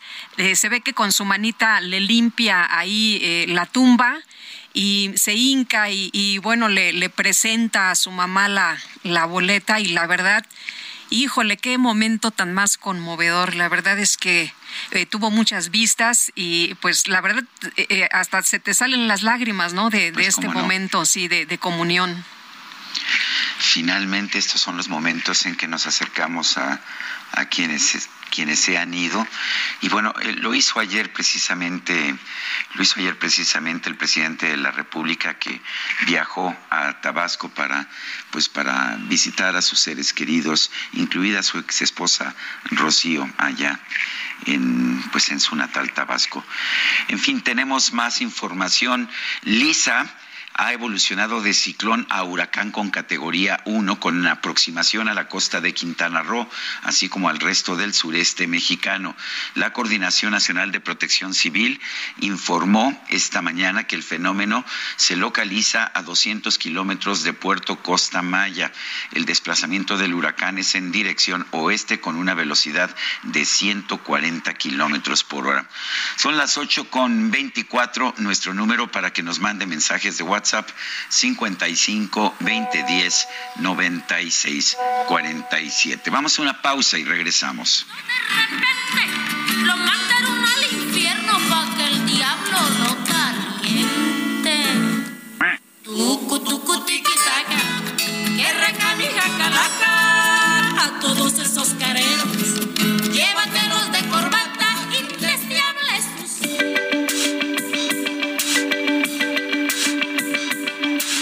Sergio Sarmiento y Lupita Juárez quieren conocer tu opinión, tus comentarios o simplemente envía un saludo para hacer más cálida esta mañana.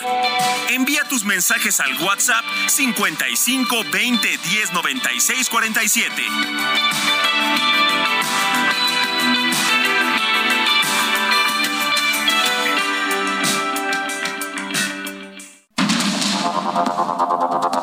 Continuamos con Sergio Sarmiento y Lupita Juárez por el Heraldo Radio.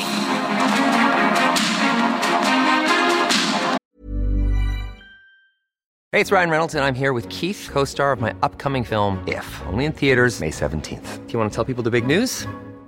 All right, I'll do it. Sign up now and you'll get unlimited for $15 a month in six months of Paramount Plus Essential Plan on us. Mintmobile.com slash switch. Upfront payment of $45 equivalent to $15 per month. Unlimited over 40 gigabytes per month. Face lower speeds. Videos at 480p. Active Mint customers by 531.24 get six months of Paramount Plus Essential Plan. Auto renews after six months. Offer ends May 31st, 2024. Separate Paramount Plus registration required. Terms and conditions apply if rated PG.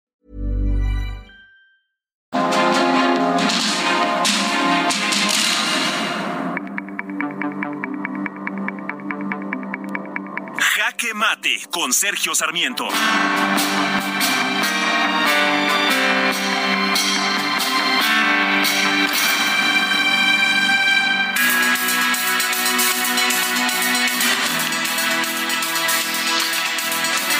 Presidente de la República ha festejado el triunfo de Luis Ignacio Lula da Silva en Brasil. Se ha dicho feliz, feliz, feliz por este triunfo, aunque me sorprende. Es cierto que el presidente dice que tiene mucha afinidad con Lula, pero yo tengo, yo tengo mis dudas. Lula, por ejemplo, es un demócrata. Perdió tres elecciones y las tres reconoció su derrota. Después también ha ganado tres elecciones. Pero en realidad Andrés Manuel López Obrador se parece más a Bolsonaro o a Trump, que no, no les gusta reconocer las derrotas electorales. Lula es además un político de izquierda, sí, de verdadera izquierda. Él redujo la pobreza con programas sociales, pero también con crecimiento económico. Él impulsaba la producción, impulsaba la inversión, la inversión privada, la inversión pública, todo lo contrario a lo que estamos viendo en nuestro gobierno. Lula ratificó la privatización de Petrobras que había realizado el gobierno anterior y dijo públicamente que Petrobras era antes un monopolio anquilosado, pero que se había convertido en un orgullo para su país. Lula era un, un izquierdista abierto al mundo, un una persona que entendía la necesidad de tratar con distintos países de todo el mundo y por eso asistía de manera puntual al Foro Económico Mundial de Davos y lograba acuerdos internacionales precisamente en este acuerdo al que el presidente López Obrador se niega a ir. Pero sobre todo mantuvo siempre diálogos, diálogos con otros países, diálogos también con la oposición, algo que López Obrador no ha querido hacer. Yo no entiendo muy bien por qué aplaude el triunfo de Lula, el presidente López Obrador. Entiendo que es mucho más afín a Jair Bolsonaro, como es más afín a Donald Trump de lo que ha sido con Joe Biden. Pero en fin, cada quien tiene su juego político. Yo lo único que puedo hacer es registrar los hechos. Y Lula es un verdadero demócrata, es un verdadero izquierdista, es, una, es un político verdaderamente abierto al diálogo nacional e internacional. Ojalá que tuviéramos alguien así aquí. Yo soy Sergio Sarmiento y lo invito a reflexionar.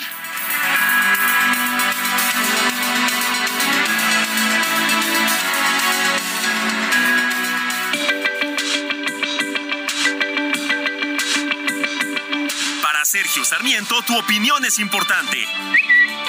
Escríbele a Twitter en arroba Sergio Sarmiento.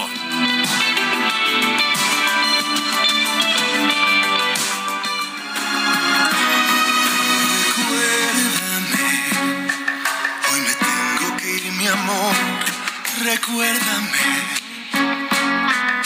no llores, por favor. Te llevo en mi y cerca me tendrás. A solas yo te cantaré, soñando en regresar. Recuérdame, aunque tenga que emigrar. Recuérdame, si mi guitarra oyes llorar.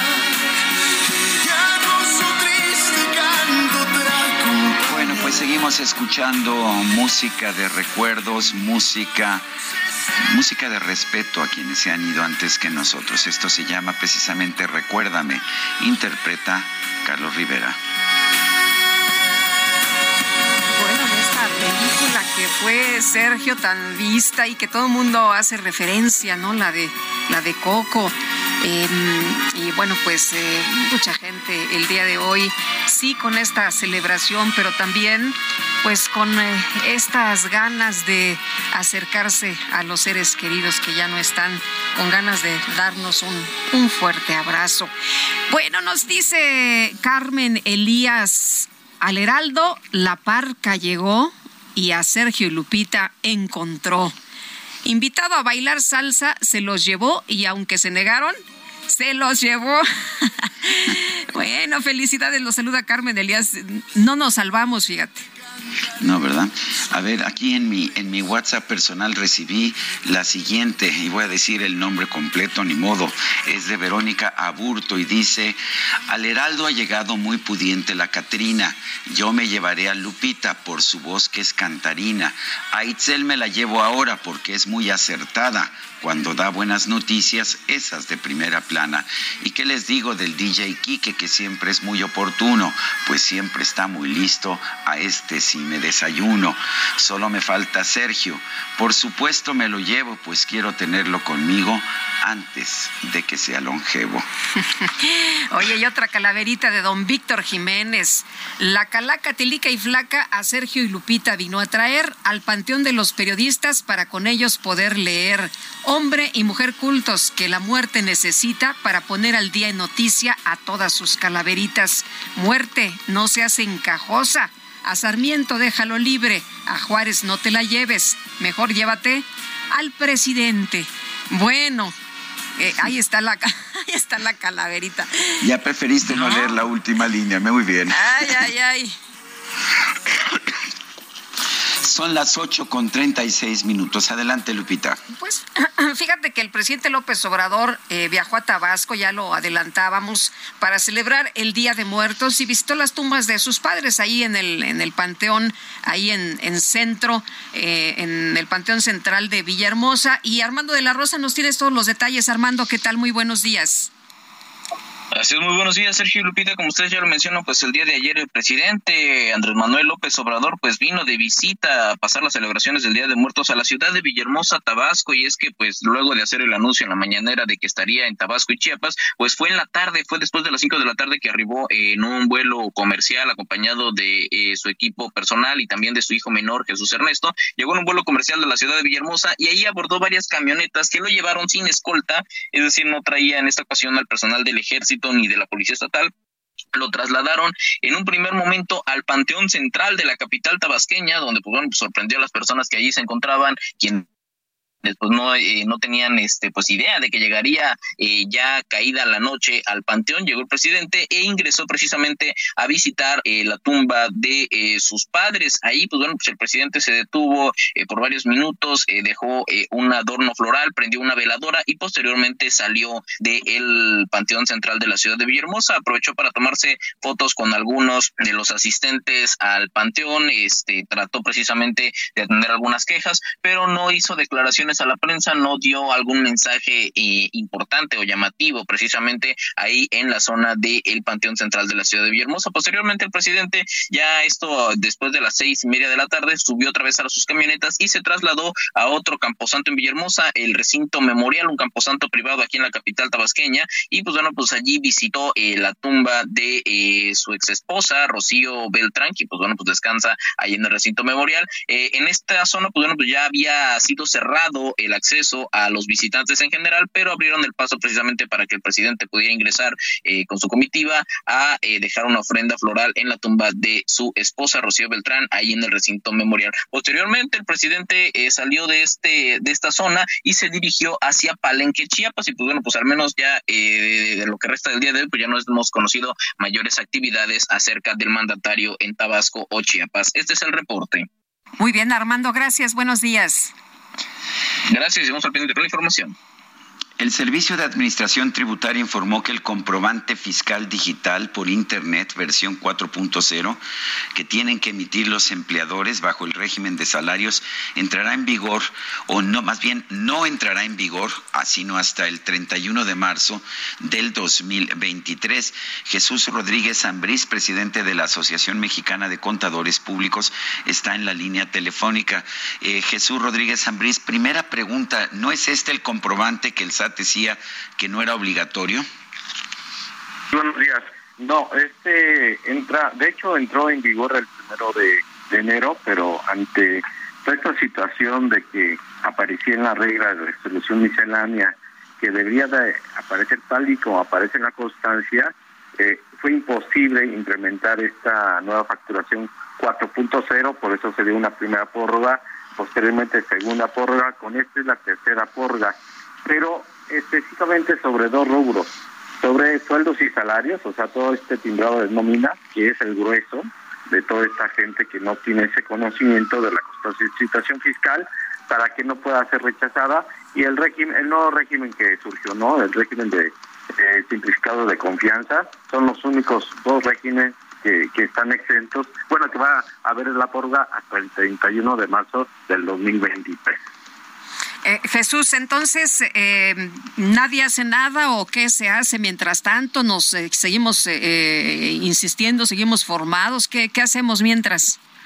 No, pues hay que seguir formados. Creo que las filas siguen, aunque sea virtual, siguen este, dando citas dos, tres meses. Y aún así, este, estando en estas famosas filas virtuales, no hay garantía de que se termine el trámite. Si bien eh, por ahí hay un dato del SAT donde sacó que cerca de 19 millones de gente se han atendido a través de las citas, pero también sería interesante saber cuántas de esas citas tuvieron éxito, o sea, concluyeron con el trámite, porque hay muchas citas que fueron rechazadas por no llevar ciertos documentos o porque el contribuyente pues también no es experto en la materia y no lleva eh, ciertos documentos para complementar esa cita. Ahora, esto es, eh, es algo que, hemos venido cargando durante mucho tiempo ya, desde que comenzó la pandemia, pero en ese comunicado del SAT, el SAT dice que esto ya se resolvió, que ya estamos en los niveles que teníamos con anterioridad, pero yo con anterioridad recuerdo que para ir al SAT, pues hacía una cita y en, hacía la cita de inmediato y en dos días estaba yo cumpliendo con mi cita. Eso no ha ocurrido, ¿no? Sí, no ha, no ocurrido, a pesar de que ha implementado diversas herramientas, no se ha podido, porque recordando que no todos tienen internet, la gente que estamos hablando del grueso de los asalariados, que es donde está la prórroga, mucha gente es gente que vive al día, o sea, que tiene eh, sus gastos al día, por lo tanto no tiene eh, este acceso a estas tecnologías que el SAT está presumiendo y yo creo que también ahí debería de dar una facilidad para que ellos hagan rápido su trámite, ¿no? Este, porque está contando solo la gente que normalmente tiene todas estas, estas tecnologías, pero desafortunadamente está el tipo de gente que es la mayoría de sueldos y salarios no posee esa tecnología. Eh, Jesús, eh, esto de la versión 4.0, ¿lo hacen las empresas o todos los empleados tenemos que estar at- atentos y hacer el trámite? Eh, todos los empleados, siempre y cuando, eh, también por ahí hubo una facilidad administrativa en donde si eran más de 400, eh, hacían citas especiales para ese, ese tipo de empresas. Si eran más de, de mil personas, el SAT hacía la cita directamente ahí a, a las empresas. Entonces, este, hay que aprovechar todo esto.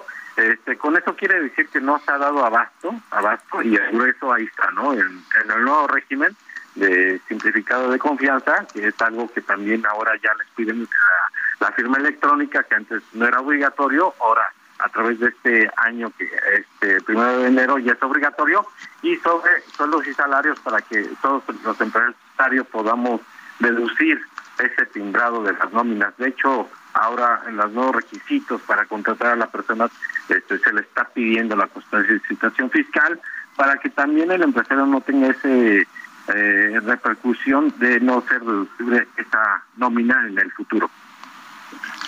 Bueno, pues parece que nos hemos burocratizado cada vez más, ¿no es así? Sí, yo creo que cada vez en vez de ser simplificado lo hacen más complicado, algo tan sencillo que era, este, como tú bien lo mencionas Sergio, era rápido hacer una cita en dos, tres días, así es el trámite, ahora te tienes que esperar, aunque sea virtual, dos o tres meses y a ver si tienes éxito, ¿no? Yo creo que eh, el SAT debería de, de, eh, hacer una retroalimentación, ¿qué, qué es lo que se pretende, o como también lo dijo el presidente en una este, de estas mañaneras en donde se iba a pensar si, si, si era necesario la constancia de citación fiscal para poder timbrar la factura 4.0. Bueno, pues ah, gracias, gracias ah, por haber tomado nuestra llamada. Eh, Jesús Rodríguez Ambrís, presidente de la Asociación Mexicana de Contadores Públicos. Gracias, hasta luego. Hasta luego, muy buenos días. Hace unos días el doctor Tonatiu Guillén eh, escribió un artículo que se titula Contra migrantes venezolanos. Y en este artículo él dice que pues no está en duda la coordinación de políticas migratorias de refugio y de desarrollo, que debe ser una práctica entre los países de la región, pero lejos de este propósito, pues hoy solo estamos subiendo el nivel de crisis humanitaria que ya estaba en graves condiciones. Doctor Tonatiu Guillén, exdirector del Instituto Nacional de Migración, ¿qué tal? Muy buenos días. Lupita, buen día, buen día, Sergio. Gracias por la invitación. Doctor, usted habla de este problema, de esta situación tan grave para los migrantes venezolanos. Y bueno, acabamos de ver eh, pues eh, esta situación que se acaba de dar. México ha rechazado el uso excesivo de la fuerza luego de que agentes de la patrulla fronteriza dispersaron con balas de goma una manifestación que fue realizada por los migrantes venezolanos. Es parte de lo que usted ya nos estaba advirtiendo. Es, es correcto. Estamos en, en un escenario eh, eh, derivado del acuerdo de México con Estados Unidos, en donde la situación del flujo de refugio inmigrante venezolano pues queda atrapado. Y en, ese, en esta metáfora de quedar atrapado, pues crecen las tensiones de, de, del lado de la población, pues hay mayor desesperación, sobre todo un, un, grado de incertidumbre impresionante porque pues no tienen un destino claro. Eh, regresar a Venezuela pues no parece simple irse a otros países tampoco y la expectativa de Estados Unidos pues definitivamente cerrada. Entonces el incidente retrata esa desesperación y del otro lado pues la dureza de, de la frontera cada vez eh, más complicada para esta movilidad de, personas buscando refugio y, paradójicamente con un gobierno de Biden que prometió cambiar la política ruda del gobierno de Trump y del lado mexicano también, pues se supone que estábamos en un escenario de mayor protección y de, y de desarrollo. Y, y con estos acuerdos, pues eh, el caso venezolano es el más emblemático, pero no único, pues sí estamos generando tensiones crecientes, violaciones crecientes de derechos humanos y, una población eh, este, con incertidumbre impresionante y con la amenaza además de ser deportados por el gobierno de México. Entonces sí es una situación humanitaria crítica que requeriría por lo menos una reacción distinta del gobierno de México. ¿Cuál sería esa reacción, doctor Tonatiu? Eh, en el corto plazo, garantizar y quitar la amenaza de la deportación. Porque estamos, eh, cuando los venezolanos son retornados, eh, les estamos dando eh, periodos de tiempo de una semana o dos semanas para que abandonen México con las formas migratorias que tienen plazos perentorios o, oficios de salida. Y esto pues es una amenaza adicional. Entonces, por lo pronto creo que debiéramos abrir un espacio de, humanitario, de, de, atención, de tolerancia, quitar mínimamente esa presión que tienen por parte del, del, gobierno mexicano y empezar a trazar las rutas alternativas con calma, progresivamente, eh, para que esta población pues empiece a redefinir su horizonte eh, y, y, ver pues qué, qué hacer con tantas personas que están tanto en México como en tránsito. No, no, sé si tienen ahí el, el registro de las autoridades de Panamá, pero Panamá registró en este año, eh, hasta octubre, más o menos 150 mil venezolanos cruzando eh, por el Dariena en su frontera con Colombia. Y, y en el último mes, solamente en octubre, cerca de 50 mil y en septiembre otros 40 mil. Entonces tenemos una cantidad de personas en, en, en, esta situación, que buena parte seguramente está en México. Doctor, usted mencionaba una cifra de 7.1 millones de venezolanos que han salido de su país durante los últimos años. Es correcto, es la, son las cifras, es la cifra de Naciones Unidas, son el 25% de la población de Venezuela ha salido de su país eh, obligado por distintos factores, pero retrata el cuadro tan dramático que tiene la sociedad venezolana y para que el 25% de la población de un país deba salir, pues es que la, la situación es realmente dramática. Y, ahí hay que subrayar la generosidad de países como Colombia, como Perú, como Chile, de parte Brasil, que sí están recibiendo a venezolanos en cantidades muy grandes, Colombia 2.5 millones, por ejemplo, y, y en México, pues, eh, eh, estamos en una, en un, en una apenas en una fracción de, de ese potencial, y creo que México debiera mirar más al ejemplo de solidaridad latinoamericano que al, al horizonte que nos plantea el norte de un cierre que si bien abre 24 mil espacios que son valiosos pero pequeños, al final pues la meta es cerrar la puerta, que es lo que está ocurriendo realmente. Muy bien, pues doctor, como siempre le agradecemos que pueda platicar con nosotros. Buenos días. Un gran gusto saludarles. Buen día.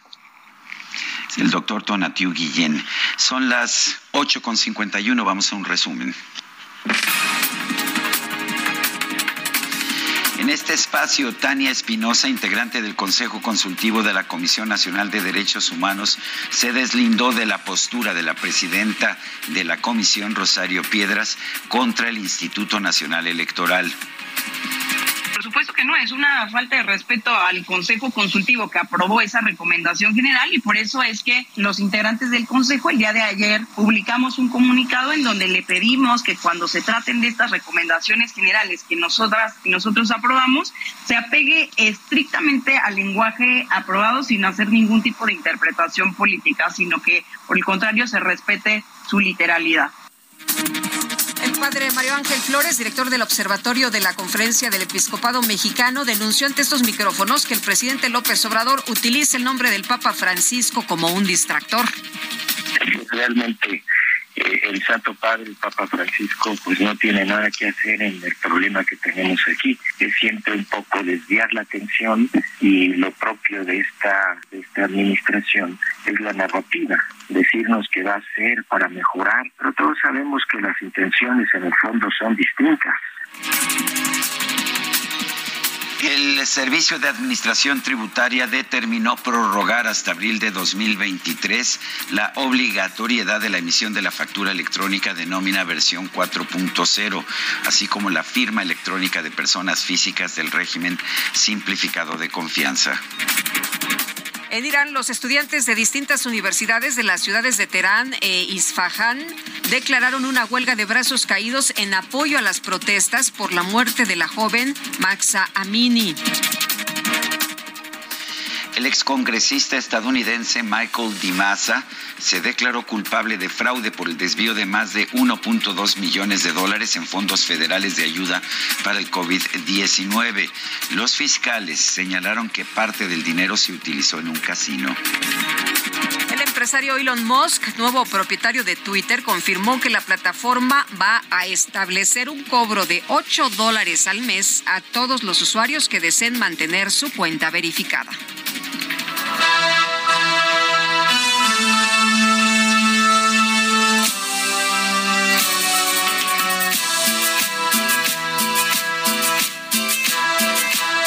pasado fin de semana, la Policía Nacional del Perú llevó a cabo un operativo especial en la ciudad de Lima, el cual fue bautizado en redes sociales como Operación Marvel, debido a que un grupo de agentes utilizó disfraces de superhéroes como Spider-Man, Capitán América, Thor y Gatúbela para pasar inadvertidos durante las fiestas de Halloween y detener a los integrantes de una banda dedicada al tráfico de drogas.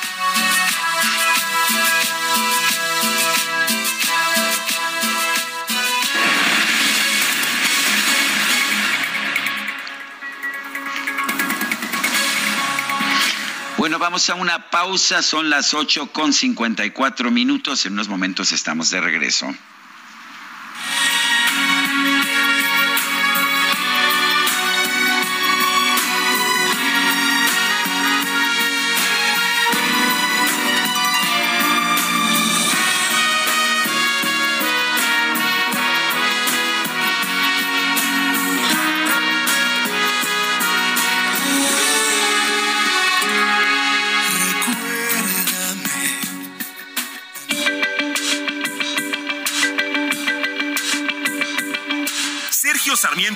Juárez quieren conocer tu opinión, tus comentarios o simplemente envía un saludo para ser más cálida esta mañana.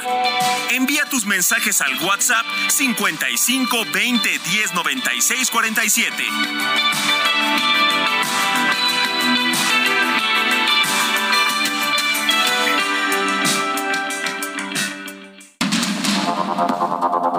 Continuamos con Sergio Sarmiento y Lupita Juárez por el Heraldo Radio.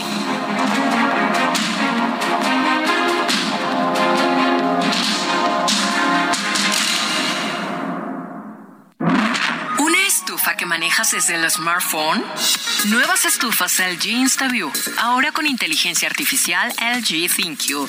Toca dos veces y descubre la magia del interior sin abrir la puerta. Las únicas con horno de convección, air fryer, grill y triple flama. Descubre la inteligencia de la cocina con LG. Destino Qatar en el Heraldo Radio. Una presentación de LG Electronics. La FIFA ha anunciado que se usará un sistema semiautomático para determinarlos fuera de juego en los partidos de Qatar. La nueva tecnología utiliza un sistema de cámaras para seguir el desplazamiento de los jugadores y el balón, que además tendrá un sensor. Con el uso de inteligencia artificial, se podrán mostrar imágenes en 3D a los aficionados para acabar con la polémica. Vale la pena recordar lo sucedido en Sudáfrica, cuando el mismo día un gol del inglés Frank Lampard a Alemania no se dio por bueno, y más tarde, si en cambio, se validó uno en fuera de lugar de Carlos Tevez ante México tras un rebote del arquero Oscar el Conejo Pérez. En este caso, la imagen mostrada en el estadio evidenció la equivocación y el árbitro Rossetti estuvo a punto de invalidar la acción, lo que hubiera sido justo, aunque también habría sido antirreglamentario. El presidente de la Comisión de Arbitraje de la FIFA, Pierluigi Colina, dice que la tecnología no terminará de ninguna forma con la controversia y que seguirá habiendo espacio para la discusión. Hasta la próxima, los saluda Edgar Valero. Destino Qatar en el Heraldo Radio. Una presentación de LG Electronics.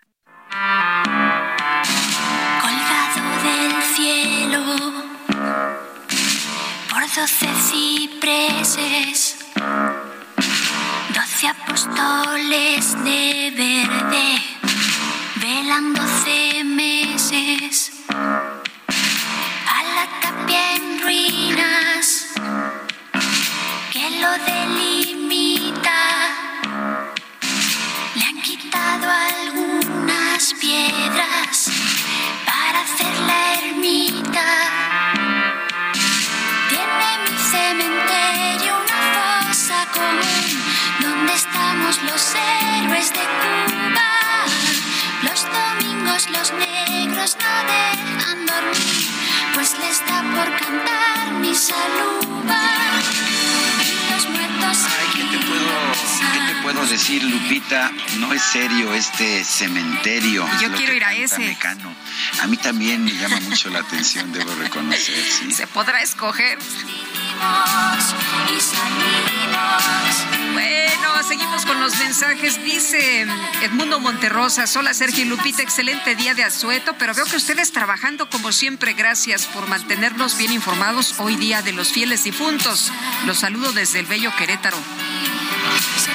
Dice otra persona, felicidades por su programa, es el único que nos informa con la verdad. Por lo que, pero lo que no me gusta es la famosa guillotina porque no permite la información completa y nos dejan con muchas interrogantes, como pasó ahorita con el señor Héctor de Mauleón. Estaba dando una información muy interesante y no lo dejaron terminar. Saludos desde Atizapán de Zaragoza. Es la señora Silvia Ramírez, dice, saludos al Quique.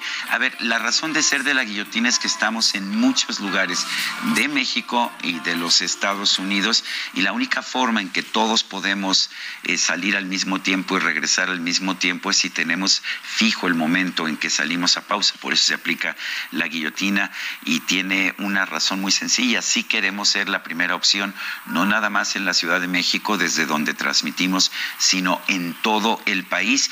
Y lo que pasa en todo el país pues eh, en, en otras emisoras es que pues se va a la Ciudad de México a corte y los demás no se han ido viceversa y entonces el resultado es que ah, pues, algunos no obtienen la información completa y otros sí me parece que la forma en que lo estamos haciendo es correcta y tratamos de ajustarnos en los tiempos eh, a veces con algunas dificultades pero lo tratamos de hacer bien ¿no es así Lupita? Efectivamente.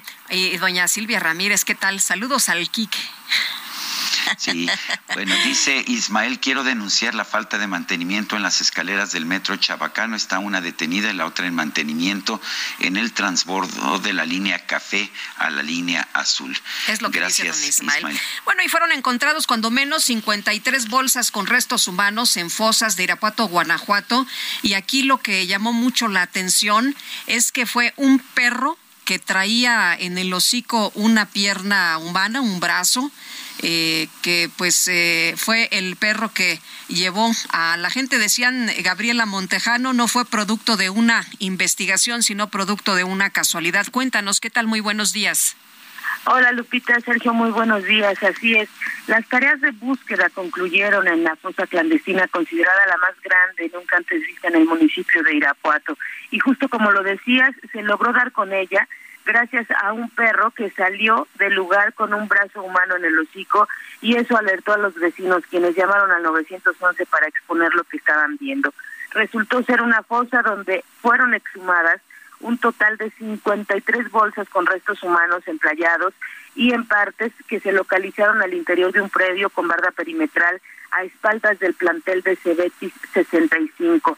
Aunque hace ya días que esta fosa se encontró desde el viernes pasado, la Fiscalía de Guanajuato hasta el día de ayer envió un escueto reporte sobre el tema. De manera textual dijo, en relación a la investigación que se desarrolla en el predio ubicado en el fraccionamiento Santa Fe, segunda sección, por la localización de restos esqueletizados, se dan por agotadas las tareas de búsqueda. En los trabajos participaron peritos criminalistas y antropólogos de la Agencia de Investigación Criminal. Sin embargo, aún no hay eh, datos oficiales de parte de la Fiscalía. En el informe de sus novedades del día se precisó que en dos de los nueve lugares revisados al interior del lote baldío se encontraron restos humanos que han sido trasladados ya al servicio médico forense y a la unidad de identificación de personas de la Agencia de Investigación Criminal.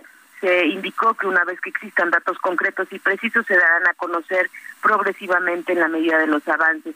La fosa se localizó la tarde del viernes y durante cuatro días se trabajó en la búsqueda de restos humanos que concluyó el día lunes. El colectivo Hasta Encontrarte fue el que informó sobre el hallazgo y el que refirió el número de bolsas que se han encontrado, eh, y, ya que la Fiscalía pues no ha emitido datos específicos, pero eh, el colectivo ha estado participando en esta mm, exhumación y rescate de restos y son los que han transparentado el tema porque de lo contrario pues no hubiéramos salido de esta fosa clandestina. Este es mi reporte desde el estado de Guanajuato. Gabriela, muchas gracias. Muy buenos días. Buenos días. Son las nueve con, con ocho minutos y ya la veo venir. Lupita, ya la veo, ya la veo, ya la veo, ya Oye, viene. con esos, con esos adornos, ¿quién no la ve? No, hombre. la micro deportiva. El amor inspira nuestras acciones por México. Reforestando la tierra, reciclando, Cuidando el agua, impulsando a las mujeres y generando bienestar en las comunidades. Juntos somos Coca-Cola y contigo el amor multiplica.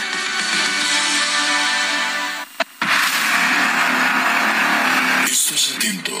Ya quieres saber qué está por suceder.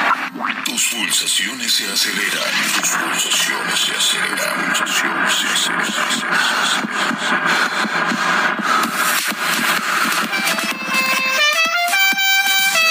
micro deportiva. Go, go, go. Una melodía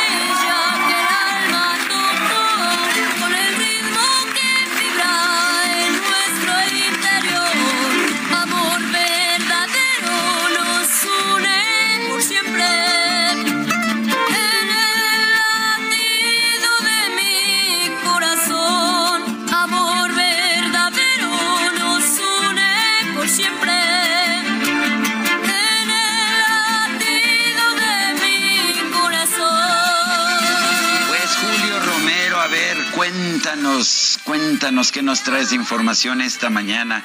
A puro batazo, ¿verdad? Puro jonrón.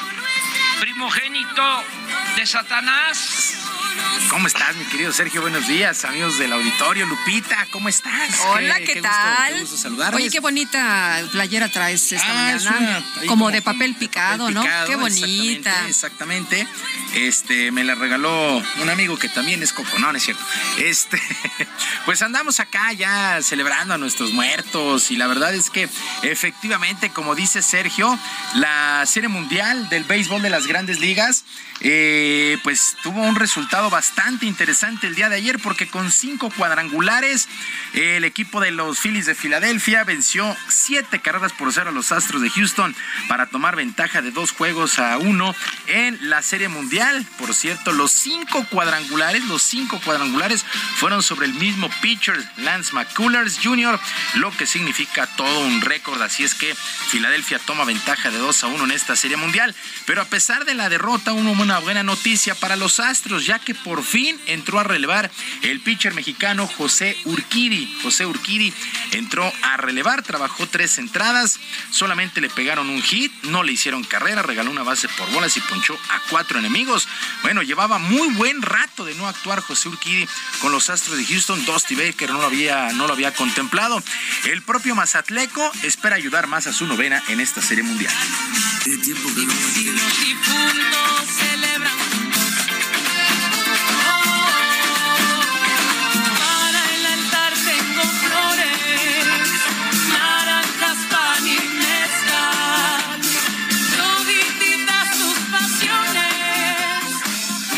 Este, es difícil, va a ser una serie muy difícil, muy, muy competitiva. Este, cada juego es muy distinto, son diferentes pitchers, diferentes abridores. Yo creo que vamos a ganar. Ha sido una serie muy competitiva y, y esperemos, esperemos ganar mañana. Está muerta, sí, está muerta, no, está muerta aquí. Bueno, el día de hoy, el cuarto juego de la serie a las 6 de la tarde, tiempo del centro de México. Esta serie mundial del béisbol de las grandes ligas, que es a ganar cuatro de posibles siete duelos. En otras cosas, las posibilidades de que el atacante Raúl Jiménez dispute la Copa del Mundo de Qatar, pues siguen vivas. El jugador reportó a su primer entrenamiento con el Wolverhampton desde el pasado 31 de agosto. Jiménez abandonó la concentración de la selección nacional en Girona para reportar y comenzar el trabajo, que de entrada fue de gimnasio para luego saltar a la cancha y realizar entrenamiento físico. En breve se conocerá si podrá alcanzar al tricolor. Se ve complicado, pero en verdad quieren apretar a Raúl Jiménez para que esté en la Copa del Mundo. La cosa no es que llegue, la cosa es cómo va a llegar Raúl Jiménez a este Mundial de Qatar y fue presentado ya de manera oficial el serbio Veljko Paunovic, nuevo técnico de las Chivas, de cara al próximo torneo de clausura en el balompié local. El dueño Amauri Vergara y el presidente deportivo Fernando Hierro fueron los encargados de darle la bienvenida. El nuevo timonel aseguró que conoce bien la filosofía del club e incluso ya tiene una idea de cómo va a jugar su equipo. La pelona prendió su tele para ver la telenovela. El Tlatuani con sus compinches, a la patria se la alburean. El Tlatuani con sus compinches, a la patria se la alburean. Tamales y chocolate, porque pide dulce y salada. La intensidad, el carácter, imponer eh, futbolísticamente, intimidar al rival, eh, nunca quebrarse, estar ordenado, disciplinado y repetir esfuerzos creo que es algo que, que a, Chivas le, ha ido muy bien en el pasado. Y voy a dar un ejemplo, gran ejemplo, de mi colega que, ha que lo ha hecho muy bien aquí, Matías Almeida. Creo que yo he visto esos elementos en su equipo y es un modelo a seguir. Pues, ahora sí que resultó almeidista este nuevo timonel de las Chivas, el famoso Félix Paunovic.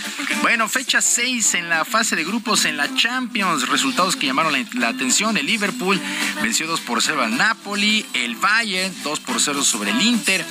El Porto. El Porto venció 2 por 1 al Atlético de Madrid. Y el equipo colchonero quedó último lugar de su grupo y se queda también fuera de la Europa League. Qué cosa esta la que pasó con el Atlético de Madrid, que pierde, no le alcanzó el tiempo al equipo del Cholo Simeone. El Barcelona pues se despidió del certamen venciendo 4 por 2 al Victoria Pslen. El Barcelona sí va a la Europa League.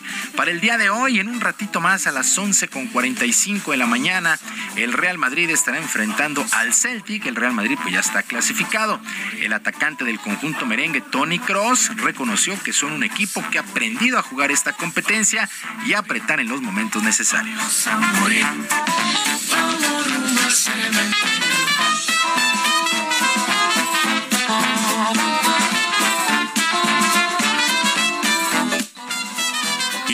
Siempre en la Champions, es que, es que tienes que estar ahí cuando es importante, cuando empiezan los octavos, cuartos, semis y está. Es lo que hemos visto última, última temporada, que es posible, pero al mismo tiempo bueno, qué rápido puede pasar que estás fuera de esta competición. Entonces, tenemos e-, equipo para, para competir, sin duda, y luego vamos a ver qué puede pasar. Pero claro, nuestro objetivo, estamos en Madrid, es, es, es ganar la Champions. Adiós, adiós, adiós. Bueno, pues el día de hoy, este juego del Real Madrid contra el Celtic, repito, 11 de la mañana con 45 minutos. Regresando un poquito a la pelota caliente en su tercera temporada en las grandes ligas, el tercera base mexicano Ramón Urias recibió el guante de oro luego del soporte defensivo para los Orioles de Baltimore, todo esto en el béisbol de la Gran Carpa. El sonorense se llevó la distinción luego de presentar números de 54 outs con solamente 8 errores en 98 duelos, 760 69.1 entradas durante la campaña. Felicidades, felicidades al de Magdalena de Quino, el sonorense Ramón Urias, ex Diablo Rojo, por cierto. Felicidades, gana el guante de oro como, eh, guante de oro como tercera base de la Liga Americana. En otras cosas, la número uno del mundo, la polaca Iga Swiatek, arrancó con el pie derecho el torneo WTA Finals del tenis femenil allá en Forward, en Texas. Se impuso con parciales de 6-2 y 6-3 a la rusa Daría Kazatkina en el otro duelo del sector, Caroline García, la francesa, se impuso 6-4 y 6-3 a la joven estadounidense Coco Goff. En dobles, la mexicana Juliana Olmos y la canadiense Gabriela Drabowski cayeron 7-5 y 0-6 ante la brasileña Beatriz Haddad y Ana Danilina de Kazajistán. Mientras que en varones, el español Rafael Nadal ha anunciado que no, no participará el próximo año en el abierto de Acapulco. Una verdadera pena. Nos perderemos a Rafael Nadal. Sergio Lupita, amigos del auditorio, la información deportiva este miércoles. Miércoles ya. ya te perdiste, ya, te perdiste, mira nada más. Pero no, es Entre días de asueto y tanta acción deportiva de fin de semana. Lo que está bonito es que el tráfico está bello. sí, ¿verdad? No, hay, no, está pesado, qué barbaridad. Ahora sí que esta. Nos va a dejar el avión. Nos escuchamos el día de mañana. Que tengan un gran día.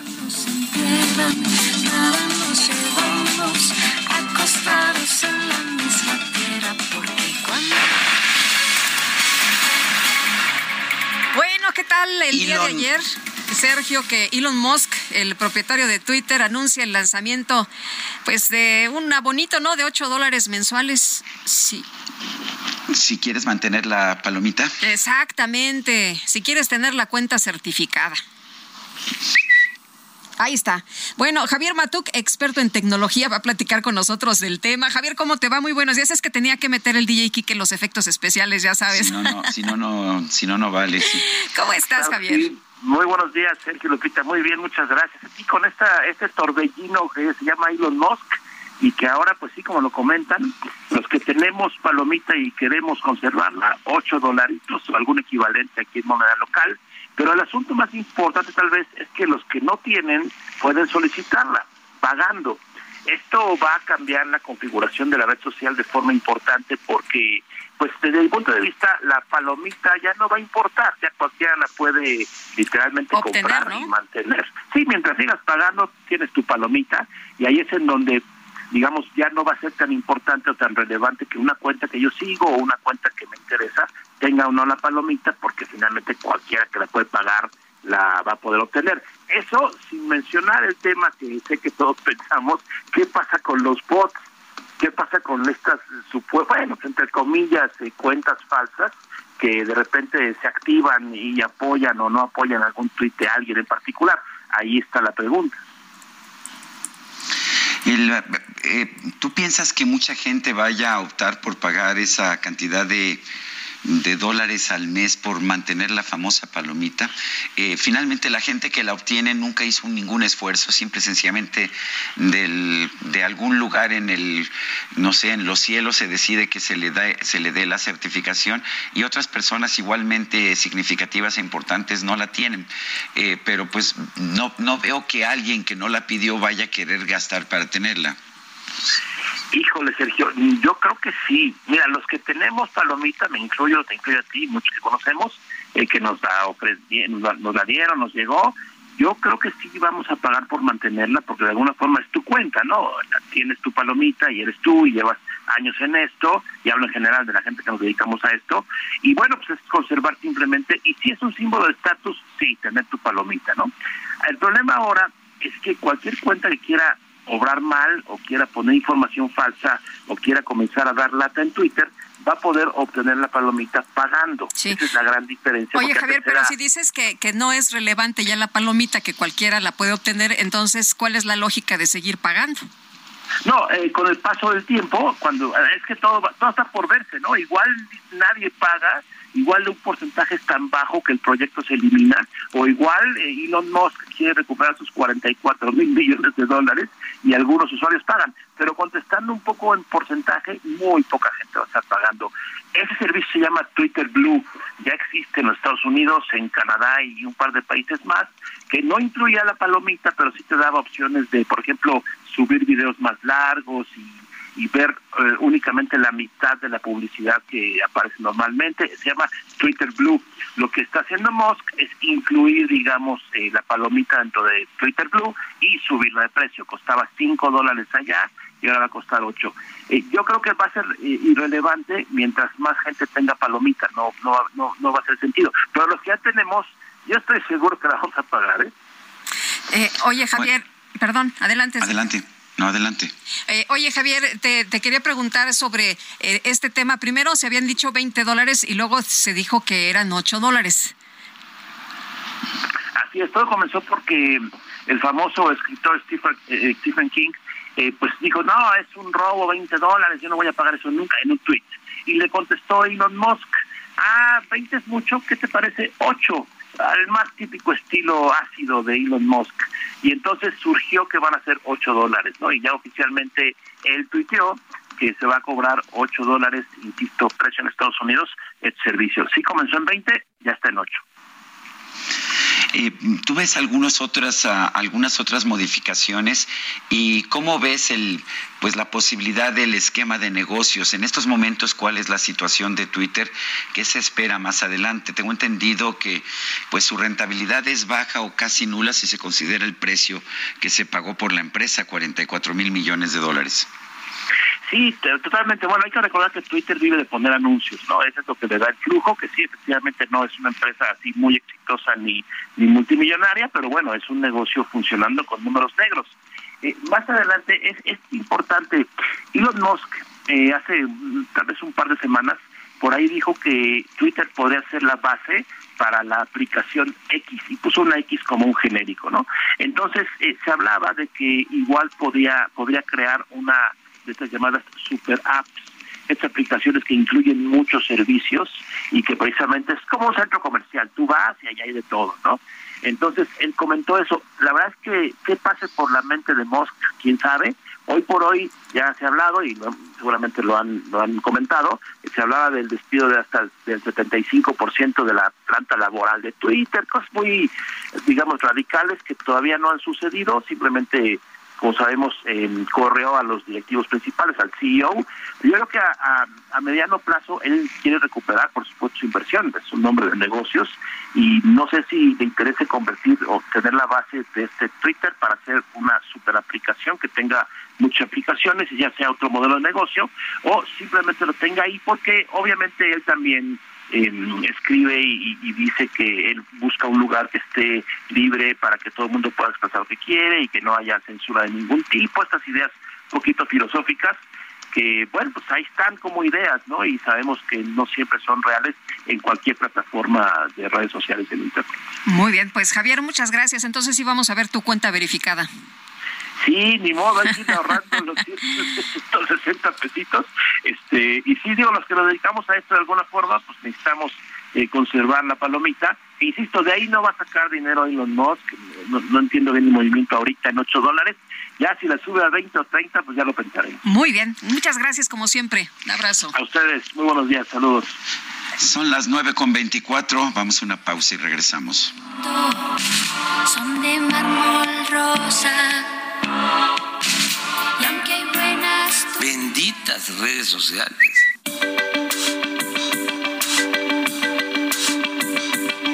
Sergio Sarmiento y Lupita Juárez quieren conocer tu opinión, tus comentarios o simplemente envía un saludo para hacer más cálida esta mañana.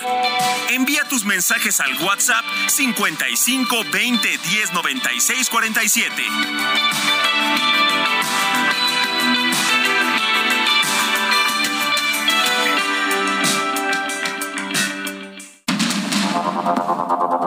Continuamos con Sergio Sarmiento y Lupita Juárez por el Heraldo Radio.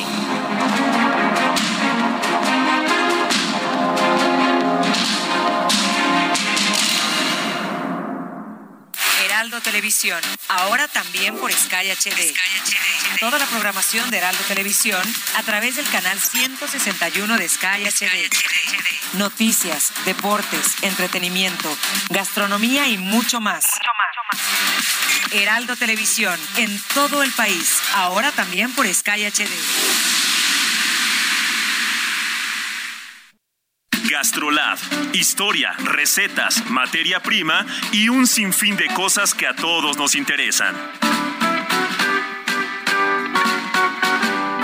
Hola amigos del Heraldo Radio, soy el chef Israel Arechiga de Gastrolab y hoy les voy a enseñar a hacer en un minuto una crema de espinaca muy sencilla pero muy rica. ¿Qué es lo que vamos a necesitar? Medio kilo de espinacas frescas. Importantísimo que estén bien lavadas las hojas ya que a veces tienen mucha tierra. Un cuarto de cebolla en juliana, un diente de ajo troceado, una taza de leche, una taza de crema y el tip para acabar esta crema espectacular, un poquito de queso de cocingo que es un queso muy peculiar con mucho sabor o un poco de queso parmesano. ¿Cómo lo vamos a hacer? Vamos a sofreír el ajo y la cebolla con un poquito de aceite de oliva. Vamos a agregar posteriormente las espinacas y vamos a cuidar que suelten bien el agua, ya que a veces es demasiada y entonces puede quedar un poquito floja. Posteriormente vamos a agregar la leche, la crema, vamos a dejar hervir durante unos 15 o 20 minutos y vamos a licuar todo. Finalmente le vamos a agregar el queso, ya sea de cocingo o parmesano, y vamos a tener una crema muy rica con un sabor ácido al final que le va a aportar el queso y muy sencilla de hacer. Pues esta receta y más la pueden encontrar en el Instagram de Gastrolab, que en 2-3 minutos sacan recetas espectaculares. Lo mejor de México está en Soriana. Aprovecha que el plátano está a 9.90 el kilo o limón con semilla a solo 22.80 el kilo y naranja a 19.90 el kilo. Sí, naranja a solo 19.90 el kilo. Martes y miércoles del campo de Soriana. Solo 1 y 2 de noviembre. Aplican restricciones.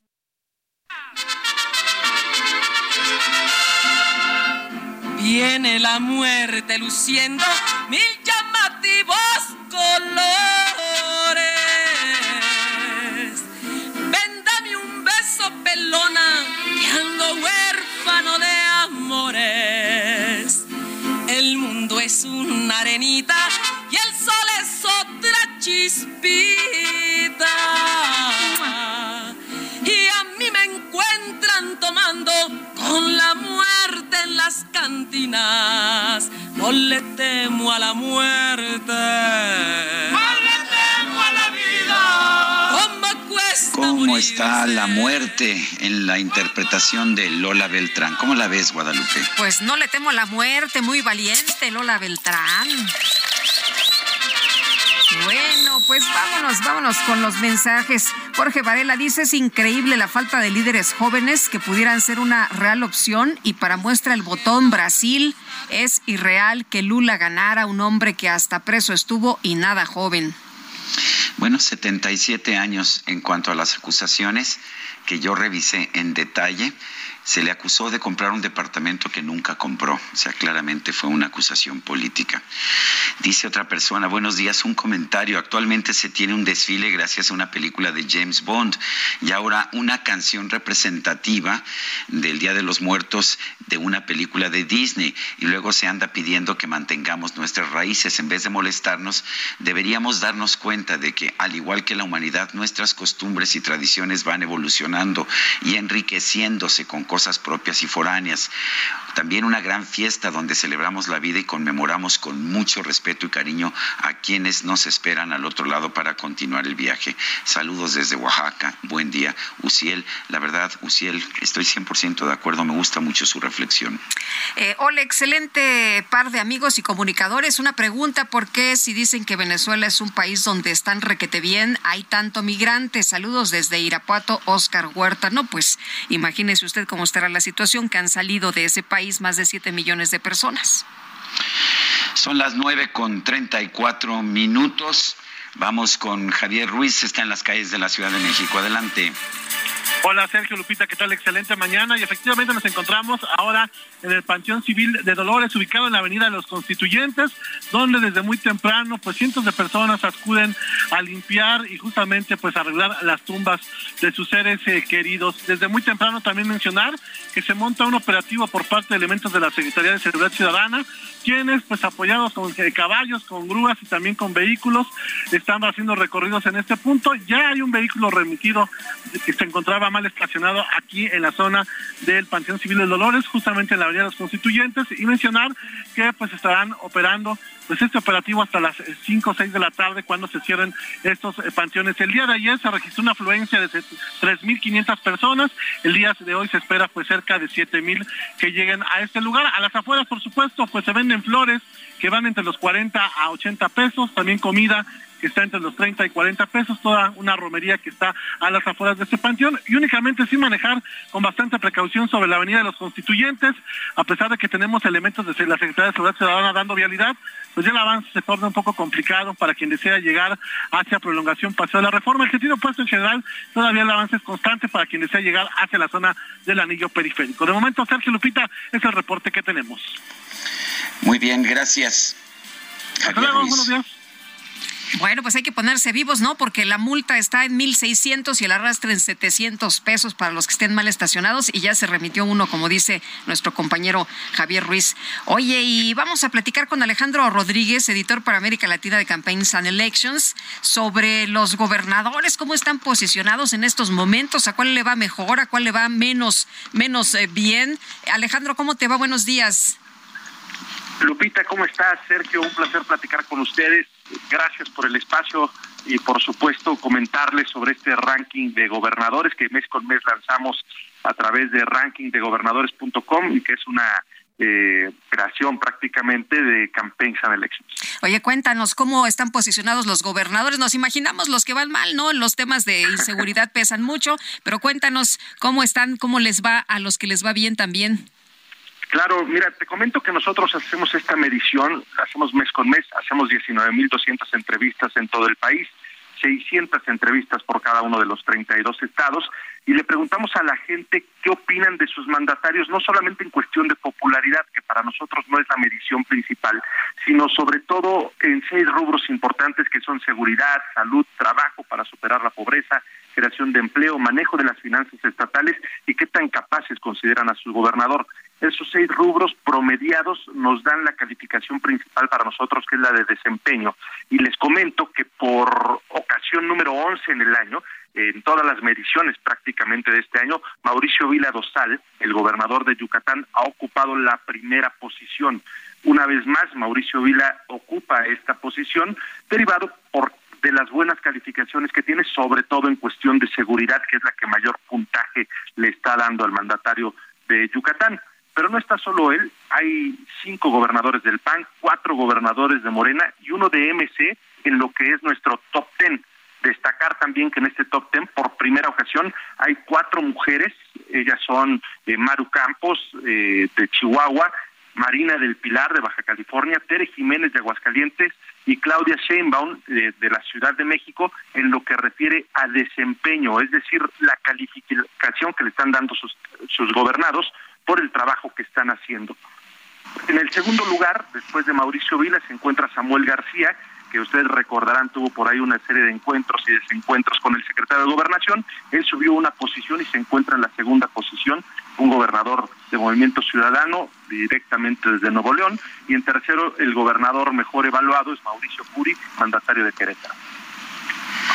Bueno, pues eh, suena interesante y veo que no es privilegio de ningún partido el, esta buena apreciación. Así es, eh, lo hacemos eh, de manera indistinta, lanzamos prácticamente el mismo cuestionario en todos y cada uno de los estados, en el mismo periodo, en el mismo lapso, para que no haya ninguna diferencia entre uno y otro. Algunos coincide que hay eh, alguna serie de eventos desafortunados, vamos a llamarlo así, la evaluación puede resultar baja, pero sí les puedo decir, eh, Sergio y Lupita, que prácticamente los 10, 12 gobernadores que aparecen en, la primer, en las primeras posiciones eh, se van manteniendo ahí, mientras que los que están en las últimas posiciones, que tienen serios problemas, eh, sobre todo en cuestión de seguridad o en escándalos, también aparecen ahí eh, de manera indistinta, sea el mes que se mira, por ejemplo, en esta ocasión la posición número 32 por desempeño la ocupó Rutilio Escandón Cadenas de Chiapas, la posición número 31 tanto en desempeño como en popularidad la tiene la Elena Sansores, la gobernadora de Campeche, y el gobernador de Zacatecas, David Monreal Ávila, aparece en la posición número 30 en desempeño y 32 en popularidad, y él ya tiene bastante tiempo eh, ocupando esas plazas, desafortunadamente para él, o desafortunadamente, mejor dicho, para la gente a la que gobierna. Oye, y sobre el top ten, eh, estas, eh, eh, nos decías, ¿son de mayoría panista los gobernadores a los que se evalúa mejor? Los mejor evaluados están cinco gobernadores del Partido Acción Nacional, cuatro de gobernadores de Morena, uno de MC y los peor cuatro evaluados. de Morena. Exacto, lo, los peor evaluados en estos cinco últimos lugares hay cuatro también gobernadores de Morena y uno del Partido Revolucionario Institucional. Pues sí, entonces sí, así tengo razón cuando digo que, que no parece ser privilegio de un partido el tener esta, esta buena, pues este buen rating. Tienes toda la razón, eh, Sergio. A final de cuentas, nosotros lanzamos la medición, la gente es la que responde. Sí hay gobernadores del Partido Acción Nacional que están muy bien evaluados, hay alguno que otro que pudiera no estar eh, eh, muy bien evaluado. Por ejemplo, el gobernador del PAN que tiene la, peor evaluación es eh, este Pérez Jiménez, que está en la posición número 8, el, el mejor evaluado del partido Morena es el gobernador de Puebla en lo que refiere a, desempeño, aunque él tiene la posición número 3 en popularidad, es Luis Miguel Barbosa, y el gobernador mejor evaluado del PRI, por buscar alguno, es Miguel Ángel Riquelme Solís, que tiene la posición número 15. Así está prácticamente este mapa cuando hablamos específicamente de partidos, eh, estos son sus mandatarios mejor evaluados, y sí hay que destacar, o me gustaría destacar, la posición de las mujeres, que es la primera vez en 32 mediciones que hacemos, que cuatro de ellas están en las primeras posiciones. Pues qué bueno. Oye, Mauricio Vila de, Yucatán, ¿qué, ¿qué, le gusta a la gente? ¿Cómo lo, ¿En dónde lo evalúa bien en todo? Es un gobernador prácticamente muy bien evaluado en los seis rubros, el que mejor se le evalúa y en, y en donde más puntos saca de diferencia con relación a todos los demás gobernadores es el de seguridad ahí es donde no tiene quien le alcance, ni siquiera quien se le acerque, y eh, también está evaluado bien en los otros cinco rubros, si acaso en el tema de salud está en la segunda posición, superado por Samuel García, pero siempre aparece de esa forma, siempre está en el primero o en el segundo lugar en los seis rubros y eso hace que cuando nosotros eh, realizamos la medición final, este gran promedio nos aparezca en la primera plaza. Muy bien, pues Alejandro, muchas gracias por compartir estos resultados con nosotros. Buenos días. Sergio y Lupita, un placer y la gente que lo desee consultar, rankingdegobernadores.com, ahí pueden ver esta y todas las demás mediciones. Un muy placer platicar con ustedes. Gracias, gracias, hasta luego, muy buenos días. Son las nueve con cuarenta y dos. El Senacic, el Senacica confirmó la circulación del virus de la influenza aviar A H5N1 en una granja de Montemorelos, esto en Nuevo León. ¿Qué riesgo significa este brote? Vamos a preguntarle al doctor Alejandro Macías, especialista en influenza, comisionado nacional para la atención de la influenza en México en 2009. Doctor Macías, cuéntanos, ¿es para preocuparnos este brote de la influenza AH5N1? Eh, sí, Sergio, desde luego. Este es uno de esos virus que se conocen como de alta patogenicidad que causa una gran mortandad entre las aves en las granjas eh, y puede brincar, digamos, fácilmente de una granja a otra. Entonces, sin duda que va a tener que hacer un trabajo eh, de, de, limitación del daño y de erradicación de ese virus, porque si no, eh, causa un grave daño económico. En otra parte, puede eventualmente ese, ese, ese virus brincar, digamos, al ser humano y lo ha hecho, lo sigue haciendo de manera esporádica y cuando infecta al ser humano da un cuadro de influenza muy grave, con una alta mortalidad arriba del 40, 50%, dependiendo de, del tratamiento que pueda dar. Eh, y, lo que se considera que ese virus, el H5N1, no sé si recordarán que antes de 2009 nos preparábamos porque era el principal candidato para dar una pandemia. Sabemos que no fue así, pero no ha perdido esa digamos, candidatura para ser uno de los siguientes virus que puedan llegar a una pandemia, una vez que ya se pueda transmitir entre las personas. Entonces, por eso es preocupante, no hay que alarmarse desde luego. En este momento el peligro, digamos, sobre todo es para la salud animal, pero sin duda que es algo que las autoridades tienen que eh, atender y tienen, tienen que ocuparse de eso muy seriamente. Doctor, si nos podemos vacunar contra la influenza, ¿lo, lo tenemos que, que hacer? ¿Usted qué nos recomienda? Sí, eh, para este año la influenza ha estado silente um, dos años prácticamente, ha, tenido muy poca actividad. Sin embargo, en esta temporada que estamos dejando, donde hay muy poca influenza, la influenza interestacional, hemos visto más influenza que de lo costumbre, que la costumbre, perdón. Entonces, lo que se espera es que en la medida que empiece a aterrizar COVID-19 y que tengamos menos casos de COVID-19, reaparezca la influenza y pueda reaparecer con mucha fuerza no solo porque podamos ver un virus más patógeno, sino porque va a venir en una población con menos inmunidad, toda vez que no se ha presentado la influenza y puede ser muy intensa. Entonces se recomienda a toda la gente que le toque la vacuna de influenza, eh, mujeres embarazadas, eh, niños menores de 5 años, personas mayores de 60 años, eh, gente crónicamente enferma, gente con inmunodeficiencias, por ejemplo, gente que está tomando medicina para el cáncer, para VIH, todos esos les toca la vacuna de influenza. Al que no le toque, porque no está en esos grupos y la pueda pagar, pues que lo haga también. Muy bien. Bueno, pues, doctor Alejandro Macías, gracias. Gracias a ustedes, fíjense, buenos días. Gracias. Bueno, pues el doctor Alejandro Macías es especialista en influenza, comisionado nacional para la atención de la influenza en México en 2009. Siempre es una voz, Lupita, que nos gusta escuchar, ¿no es así? Pues sí, porque Sergio, ¿quién más que él, que fue comisionado nacional, que le sabe muy bien, fue de los primeros en alertarnos sobre las eh, pues eh, protecciones que deberíamos de tomar con el COVID, ¿eh? Hay que recordar. ¿Te acuerdas cuando, cuando decían que el COVID no iba a ser más peligroso que una gripe? Híjole, sí, cómo no, cómo no, el señor Gatel. Bueno, pues este señor Alejandro Macías nos decía que no, que había que tomar eh, mucho, muchas precauciones y nos recomendaba el uso de la mascarilla cuando aquí nos decía López Gatel que la mascarilla no servía para nada. Son las nueve con cuarenta y siete minutos. En Soriana encuentras la mayor calidad. Lleva pollo entero fresco a 39.90 el kilo. Sí, a solo 39.90 el kilo. Y la carne molida de res 80-20 a 89.90 el kilo. Sí, a solo 89.90 el kilo. Soriana, la de todos los mexicanos. A noviembre 2, aplican restricciones. Y es momento de ir a un resumen de la información que se ha generado esta misma mañana.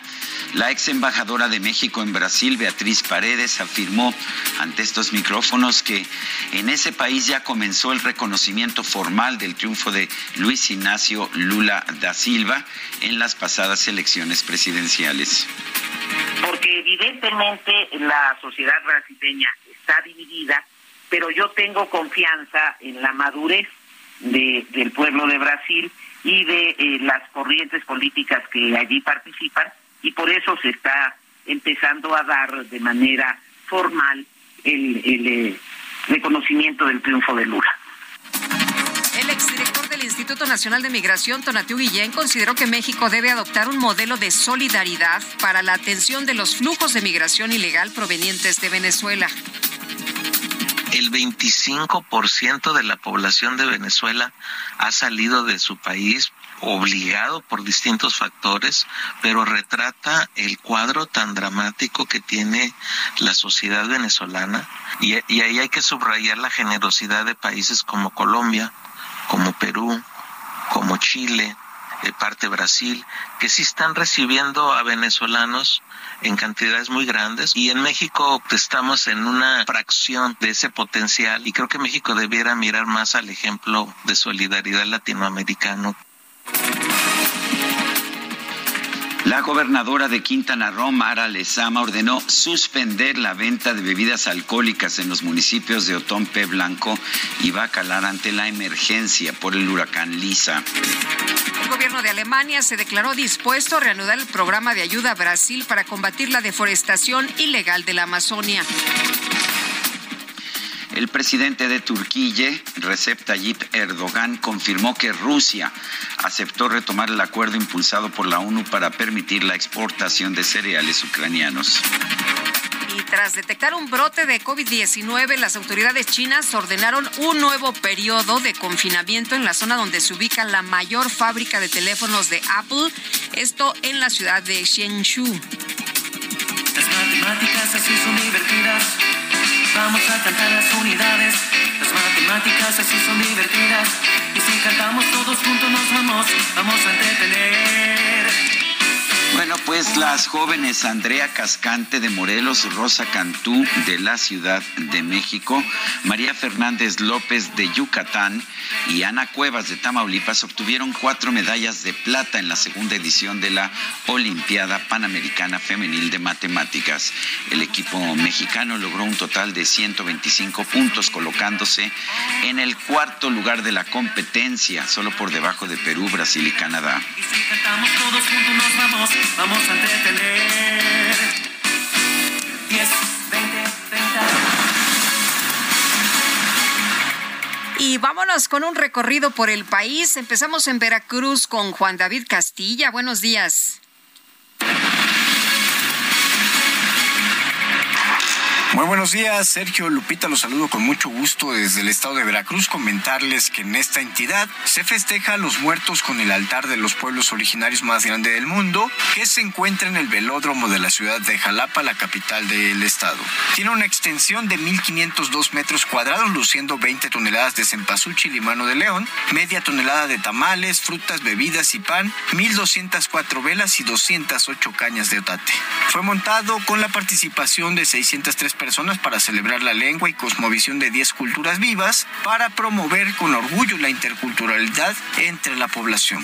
La instalación reúne la tradición de los Totonacú, Tenec, Náhuatl, Chinantecos, Soquepopoluca, Michepopoluca, Mazatecos y Zapotecos, por mencionar algunos. Hay muestras de altares en las distintas regiones de la entidad de manera presencial después de que la actividad fuera suspendida tras dos años de pandemia por COVID-19. Son coloridos y destacan por la creatividad de quienes los elaboraron. En la ciudad de Jalapa también han sido constantes los desfiles de Catrinas y Catrines. Uno de esos recorridos lo encabezó el gobernador Cuitlava García Jiménez en días pasados. La gente acostumbra a visitar los panteones municipales para llevarles ofrendas florales, comida, bebidas embriagantes, orar por su alma y cantar para recordarlos. Mientras que en la zona norte del estado acostumbran la festividad del Chantolo con máscaras de madera coloridas y bailes regionales. Este es el reporte desde Veracruz, Sergio y Lupita. Excelente día. Escuchamos ahora a mi compañera Leticia Ríos, por favor. Gracias, Juan David Castilla. Buenos días, Sergio y Lupita. Desde el mes de octubre, los campos de cultivo en los pueblos originarios de Tecámac se pintan de naranja, donde el recuerdo de sus muertos mantiene viva la siembra de flor de cempasúchil, generando una derrama económica cercana al millón de pesos por temporada. El gobierno municipal destacó que son las tierras de San Lucas, Xoloc, Reyes Acosac, Santa María Ozumbilla y San Pedro Azompa las que producen esta flor tradicional del Día de Muertos en aproximadamente 40 hectáreas. La flor de cempasúchil se comercializa en los excesos a los panteones del municipio, en la carretera federal México-Pachuca, así como en las principales calles y avenidas de Tecámac. Hasta aquí mi información. Buenos días. Muchas gracias, buenos días por este recorrido. Gracias. Y Sergio, tenemos más. Pues eh, nos llegó una última calavera. ¿Quieres que nos despidamos con una calavera? Adelante. ¿O sería un exceso? Mira, es de Eric Piña Mora y dice, la calaca se llevó este año a Sergio y Lupita. Los quería en el Campo Santo para que den las noticias. El DJ Quique le dijo, no puedo sin la consola. Y también se llevó a Itzel para no dejarla sola. Si, si hoy notas interferencia en toda la transmisión, no te pongas exigente, pues salió desde el panteón. Y para tener contento a todito el auditorio, la Catrina puso en Twitter la invitación al velorio. Miles de gentes corrieron a darles la despedida y de pronto despertaron. Solo era una pesadilla. Qué bonito. O sea que no te bravo, preocupes. bravo. Buena, buena calavera de Eric Piñamora. Se nos acabó el tiempo. Hasta Vámonos mañana. entonces, que la pasen todos muy bien y nos escuchamos mañana a las 7 en punto. Hasta entonces, gracias de todo corazón.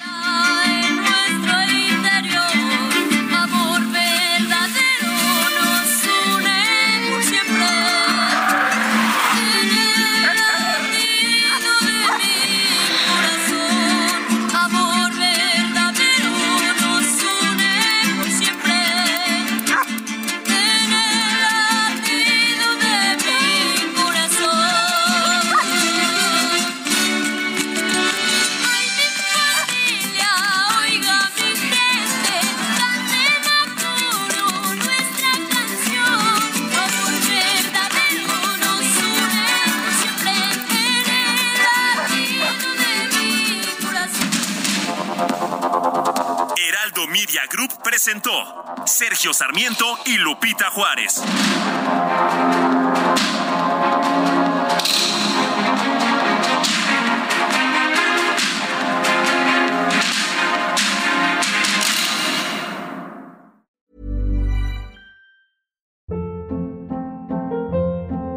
Hold up. What was that? Boring. No flavor. That was as bad as those leftovers you ate all week. Kiki Palmer here, and it's time to say hello to something fresh and guilt-free. Hello Fresh. Jazz up dinner with pecan-crusted chicken or garlic butter shrimp scampi. Now that's music to my mouth. Hello Fresh. Let's get this dinner party started. Discover all the delicious possibilities at hellofresh.com.